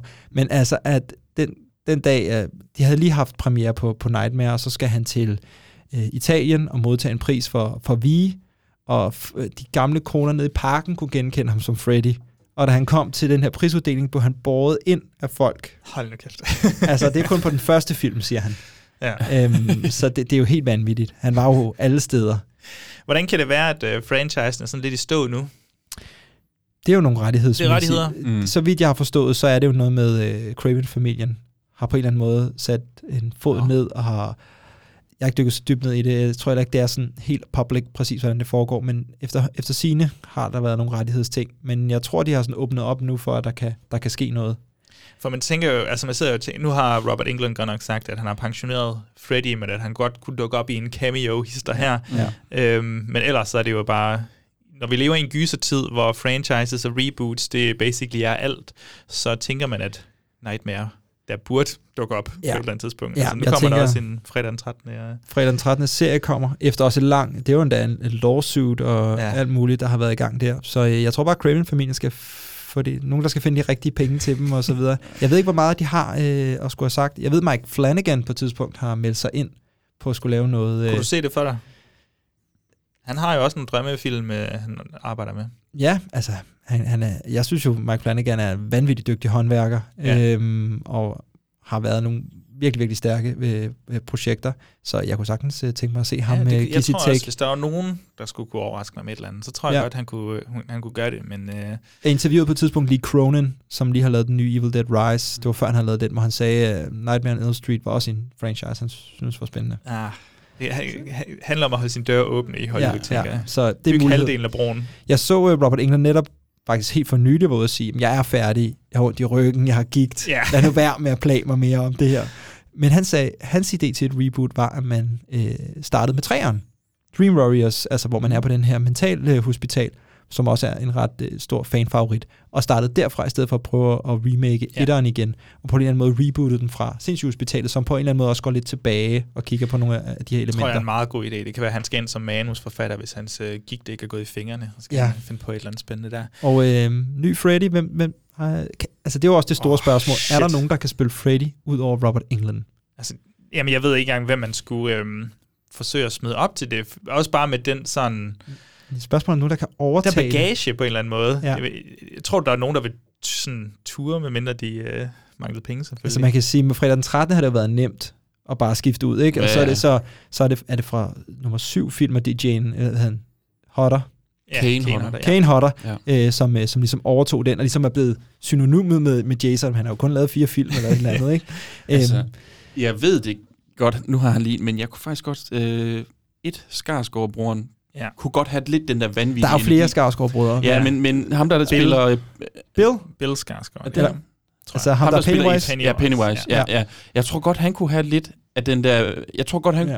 Men ah, Jeg, jeg, tror, man, det. jeg tror, man er nødt til at køre en helt anderledes retning, end en, der er så lige uh, Robert England. Så mit bud er Kieran, Kieran hvad hedder han, Kieran Culkin. Kieran, Kieran Culkin. Ja, Kieran Culkin. Succession. Ja, jeg tror, man skal have Og en- Home Alone's Jeg Kieran tror, ja, men jeg tror, man skal have Okay. en, en mindre person, og en, der bare er sådan lidt ubehagelig, og så skal han klart være child molester i den her. Sådan virkelig... Ja, nu har jeg jo ikke set remaket, så jeg er bange for, at de fuckede op i den, men... Uh, Internettets bud, og øh, Robert England har godkendt det, er Kevin Bacon.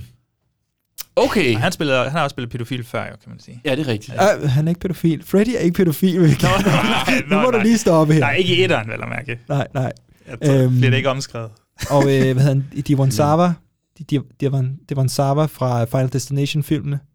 Hvis I kan huske ham, den unge dreng. Jeg har ikke set den. Er, er det også ham fra Idle Hands, så? Ja, lige præcis. Han har selv meldt sig på banen. Nå, Han har skrevet okay. på Twitter, nu går du på pension, jeg er klar. Og så skrev han Freddy forkert. Med IE i stedet for Y. Ej. Og så tænker jeg, ah, okay, Helvede. nå, nu, nu er du alligevel ikke Jeg godt kalder, bud. jeg kalder Kevin Spacey så. Nej. Men han er, jeg tror, jeg skal gå en helt han er lige blevet frikendt. Lad os nu se. Det er han. Ja, for nogen anklager. Ja, ja. også lige meget. Jeg tror, øh, det tror, vi lægger det i graven nu her. Øh, jeg synes, det var nogle gode bud. Du kunne have sagt, til, ligger det til hvile et eller andet. Ligger det til hvile? Krav. Det, Ja, det kan vi.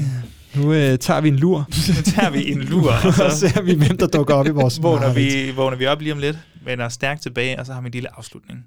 Det er fingertid. Det er fingertid. Vil du have en finger op eller ned?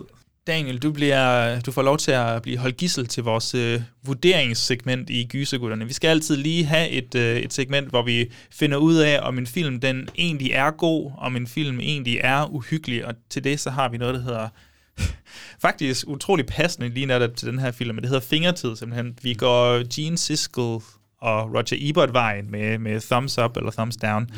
Mm. Øhm, så vi starter ud med den lille kategori, der hedder, om det her er en god film. Og jeg ved ikke, om du vil have lov til at starte, Daniel, om du vil give en, øh, ja, en, en klo op eller en klo ned på den her. Synes du, det er en god film? Jeg har på fornemmelsen. Det er jo klart en klo ned, ikke? Det er en lortefilm. en lortefilm. pis. Ja. Det er firen, der er den bedste. Kæmpe klo op. Kæmpe Ja. klo op. Hvad med dig, Bjørn? Kæmpe klo op. Jamen, det er det jo 100%. Den, jeg synes, den er ufatteligt velskabt, den her film. Det, Ja. det slog mig virkelig, hvor god en instruktør, instruktør Wes Craven er. Jeg synes, mm. Last House on the Left og The Hills of Ice og de film, der nu ellers lige er på den tidspunkt, man, man kan godt mærke det tidligere i hans karriere. Jeg er jo ikke særlig glad for The Hills of Ice, Nej, må jeg indrømme. jeg, jeg synes, den er ret fed. Du er mere til remaket. Eller, Ja. Og, og toren. Den er også fed. Ja. remake. Jeg har ikke set Tony Remake. Men, men på det tidspunkt, sådan i den tidlige karriere der, altså, Ja, ja. han, han er lidt, der er lige, han, det kan godt finpudses lidt, ja. og så synes jeg virkelig, at øh, han formår at gøre meget med det her relativt lave budget her. Og vi har ikke talt om spillelængden. Det er jo altså også, det er jo, i dag er det jo i hvert fald en, øh, en, en stor, stor tommelfinger op, at man kan, øh, kan holde sin film på halvanden time. Ja, hvad, en time 35 måske? Eller Ja, sådan eller andet. Altså, det er jo fantastisk. men- 91 minutter. Det er også Ja, derfor, at slasher-genre måske er den bedste genre derude, fordi Ja. du rammer de der 86 minutter, jeg ved ikke, Ja. hvor ofte. Ja. Hvad med, øh, synes du, den her er uhyggelig, Bjørn? Formår Wes Craven at skræmme dig? Altså, formår han at skræmme dig med de her drømmesekvenser og sådan noget? Nej. Overhovedet ikke? Nej. Der er ikke noget, der kommer ud under huden på dig? Nej. Der er ikke én scene, der kommer ud under huden på dig? Nej, ja, ja, det, er, det, er, det er mit problem med Nightmare on Elm Street. Jeg har aldrig synes, at nogen af filmene var uhyggelige. Jeg synes, det er en fantastisk sjov tid at bruge, Mm. men jeg synes ikke, det er uhyggeligt. Jeg synes, det bliver, det bliver for fjollet, det bliver for punkteret for mig. Ja. Øhm, men altså, jeg synes, Fair det er en god film, men jeg synes bare ikke, det er uhyggeligt for mig. Så, øh, og, og det du får lov til at vurdere det ud fra, Daniel, det er lige nu. Altså, synes du, den her film er uhyggelig sidste gang, du så den, vel at mærke? Jeg kunne forestille mig, at du synes, den var uhyggelig første gang, du så den i hvert fald. Ja. Hvad med på femte gensyn her? Det, Altså, jeg sidder jo ikke og ryster i bukserne. Altså, vi ser jo så mange gyserfilm. Gysergutterne, ikke? Mm. Øh, så hvor, mange, hvor tit bliver man egentlig skræmt? Hvis man skal være helt hånden på hjertet, ikke? Ja. Det er meget sjældent, ikke? Øh, Bjørn har Øhm, endnu ikke givet en tommel.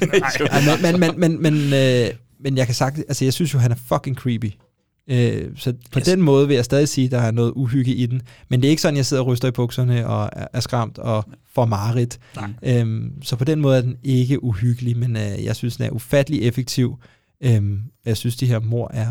Jeg tolker det som Ja. en, en, en modvillig tommel ned, måske.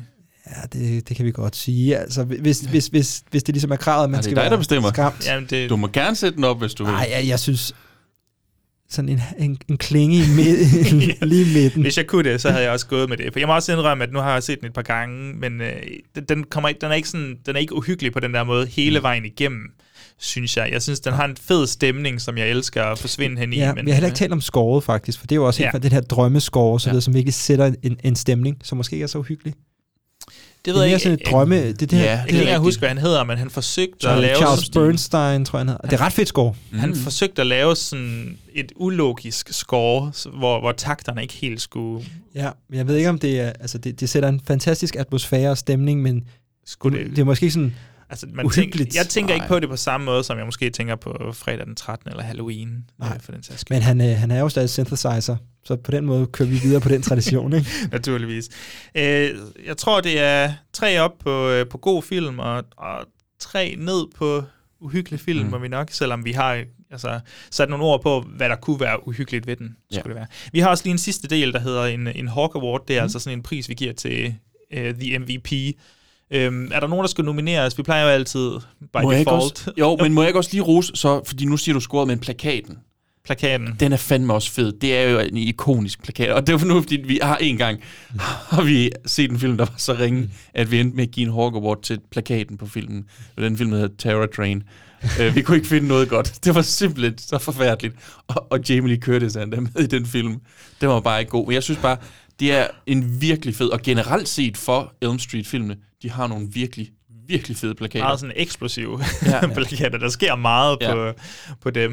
Øhm, Men, Men- jeg, jeg, jeg ja. kommer nok ikke til at nominere plakaten. Nej, nej, nej, nej, nej, nej, jeg vil bare gerne lige have lov til at nævne det inden. Wes Craven, uh, writer-director, by default, føler jeg Mhm. altid bliver nomineret til at Ja. levere noget der. Altså, ja, vi har jo ikke, nu, vi har jo ikke engang talt om det allervigtigste i den her film. Okay, det er Johnny. Depps Mave Blues. Ja, men det er selvfølgelig Det rigtigt. er, Kan vi muligvis en, det? det er muligvis en MVP, ikke? Jeg synes også, det er ret fedt, at vi... Det er utroligt, at vi ikke har snakket om det, fordi vi Mm. tre i dag er troppet op i hver vores Ja, og det ultrakolde Måske crop fordi top. vi bare alle sammen sådan stiltigende synes, det var fed anerkendelse, Altså, ikke? jeg er glad for, at det er tilbage. Ja. Bare, bare Johnny Depps looks i den her burde næsten være nok, men øh, han er desværre ja. ikke helt nok mere. Skulle det være en dødssingle måske? Eller Heather Langenkamp gør et super godt stykke arbejde. Der ligger meget på hendes skuldre. Hun ja. er ung og nybegynder. Mm. Øhm, Men vi kan vel ikke komme udenom Ej. Robert. jeg bliver også Robert Drengen. Robert Ja. Englund. Det er alt definerende, alt overskyggende. En, en dårlig casting på den, så tror jeg ikke, vi har haft nogen øh, David Warner, sequels. så har den øh, floppet fuldstændig. Ja, jamen, jeg, jeg, jeg, kan- jeg kan stadigvæk ikke se David Warner altså, for mig. Jeg tror, Men det er også bare, vi har jo ikke talt så meget om Robert Englund, hvad han, hvad han giver til rollen selv, men altså, han har jo den her fantastiske grin, Ja. Stemme, hans look, som vi også talte om tidligere, det er bare... Det er alt over skyggende, Ja. det er definerende, og altså, det, den skal jo 100% gå til ham. Mm. Øh, problemet er, at den kunne nok også gå til ham i alle de andre film, der kommer fremover. Men, Det, det går til ham i alle de andre i hvert fald. Ja. Der er god, jeg synes, der er god slåskamp mellem uh, Wes Craven, sådan Ja. den her idé, mm. selve præmissen til det her, hvordan han får det udført, det her lave budget, og den her sådan... Men det er også det, vi altid siger, det er bare så nemt at Nå, men give jeg, jeg er enig, jeg skulle bare lige... Det, der vil trække lidt ned, det er jo, at han tabte kampen om slutningen. Enig. Ja, så det må ligesom være det, der ligesom gør... til den ondskabsfulde businessman, uh, Ja. Rob Shea. uh, vi giver den altså til vores kære uh, Robert England her. Og det er Mhm. altså cirka slutningen på podcasten her. Mhm. Vi er super glade for, at du gad at komme forbi, Daniel, Ja. ja. og, og tyre igennem A Nightmare on Elm Street. Er der noget, du føler her på falderæbet, du mangler at få sagt? Et eller andet essentielt? En note, du ikke har fået. du ved, når, du sidder, når, du sidder, i- ret meget. når du sidder i bilen på vej hjem, Ja. så er der et eller andet, du kommer til at tænke på. Fuck, Ja, det, er det skulle der jeg have sagt. Kan du nå at... Det er jeg på et tidspunkt har talt med ham. Der, vi, har, vi har ikke talt så meget om Chucky. Mm-hmm. Som jo er på en eller anden måde en aftager, eller en, ja. Ja. en efterfølger af Freddy. Jeg interviewede på et tidspunkt Don Mancini, som har skabt uh, Chucky. Ja. Uh, og han fortalte mig, at en af hans ønsker er at lave en... Uh, vi har jo Freddy vs. Jason, det har vi faktisk ikke talt om heller, men vi har også en... Uh, han vil gerne lave uh, Chucky vs. Freddy. Sådan. Øh, og han fortalte mig sådan hele historien. At han, han havde en meget specifik idé, der hed Child's Play on Elm Street. øhm, okay. Hvor altså Chucky ender på Elm Street og møder Freddy i drømmeverdenen. Og det finder ud af, at de er fan af hinanden, de her to. Okay. Øh, og sådan, og du ved, jeg har fulgt din karriere i overvis og sådan noget, ikke? Øh, og jeg elsker din teknik og sådan nogle Skal de ting. så ikke? overgå hinanden, eller? Ja, og så, øh, de kan rigtig godt lide hinanden, men pludselig går det op for dem, at øh, Elm Street er ikke stor nok til dem begge to. Så, øh, så han kører ligesom videre, at de skal have sådan en konkurrence på, hvem der kan slå flest ihjel inden for en specifik tidsramme. øhm, Og det er 90 minutter. ja, inden solopgangen går op, ja. Ja. eller et eller andet. Øhm, og så, det er ligesom hans idé. Altså, Sådan er den ude i verden nu. Ja. ikke? Det, Øhm, det, det, det kunne passe ret godt. Altså, Davantini er meget... øh, Altså, han er også en meta-filmfortæller. især, Bri- eller især Chucky-filmene bliver Mm. meget meta Ja. ja. hen ad vejen. Ja. Ja. Øhm, nu har vi lavet det of- maraton. Ja, vi har lavet helt meget, men Bride of Chucky er jo sindssygt. Ja. ja, det er helt klart lavet kun fordi... Altså, han kunne ikke have lavet den, hvis Scream ikke var kommet Nej, nej, nej. Det er helt klart inspireret af den. Nå, det var, det var dit endegyldige. Det var lige den, jeg ville have med i hvert fald. Fantastisk. Nu, øh, Øh, Så har vi lige sådan en dejlig uh, plugging-station her. Du har nævnt uh, X-Files-podcasten Sammensværgelsen. Er andet, uh, man Så er der jo Kinos podcast her, Kinos hvor- podcast. hvor jeg laver en uh, masse interviews med forskellige danske. Hedder den bare Kinos podcast? Kino.dk Film Podcast Okay, okay, kan man søge frem. Mm. Øh, jeg har et specifikt format, der hedder Den Varme Biografstol, hvor jeg taler med en, øh, en eller anden øh, En varm skuespiller? varm skuespiller. En brandaktuel, plejer jeg at sige. Ah. Skuespiller eller instruktør. Mm. Mm. Øh, Nikolaj Likos, Lars Brygman, eller Juf, Papa Kasten. Jeg har talt med lidt forskellige. Toppen af poppen, basically. Ja, og nogle gange er også Og bare øh, nogle, der ikke er så kendte endnu, men som øh, har en eller anden spændende indgangsvinkel eller en spændende, spændende film på, øh, på plakaten. Ikke? Andre steder, man kan følge dig. Jeg ved, du har en letterbox, uh, som du også bruger. Ja, det kan jeg ikke huske, hvad det hedder. Men Jeg formoder, det hedder. Daniel Hartvig. Et eller andet den stil, ja. Vi følger dig, eller jeg følger dig i hvert fald. Den. Vi er venner derinde, eller ja. hvad man hedder. Ja. Når man er derinde. Og sammensværgelsen er selvfølgelig også på de sociale medier. Vi skal bare søge på Super. Kan det også røbe med det samme, at, øh, at du vender stærkt tilbage, hvor vi får lov til at nørde lidt om, øh, om X-Files? Min, øh, min ekspertiseområde. Præcis, simpelthen vi kan leve op til det store ansvar, det er Uh. at føre det ud. Det bliver nogle af de uhyggeligste X-Files afsnit, Ja. som du altså har valgt til os. Men øh, tak for den her gang, og vi ses.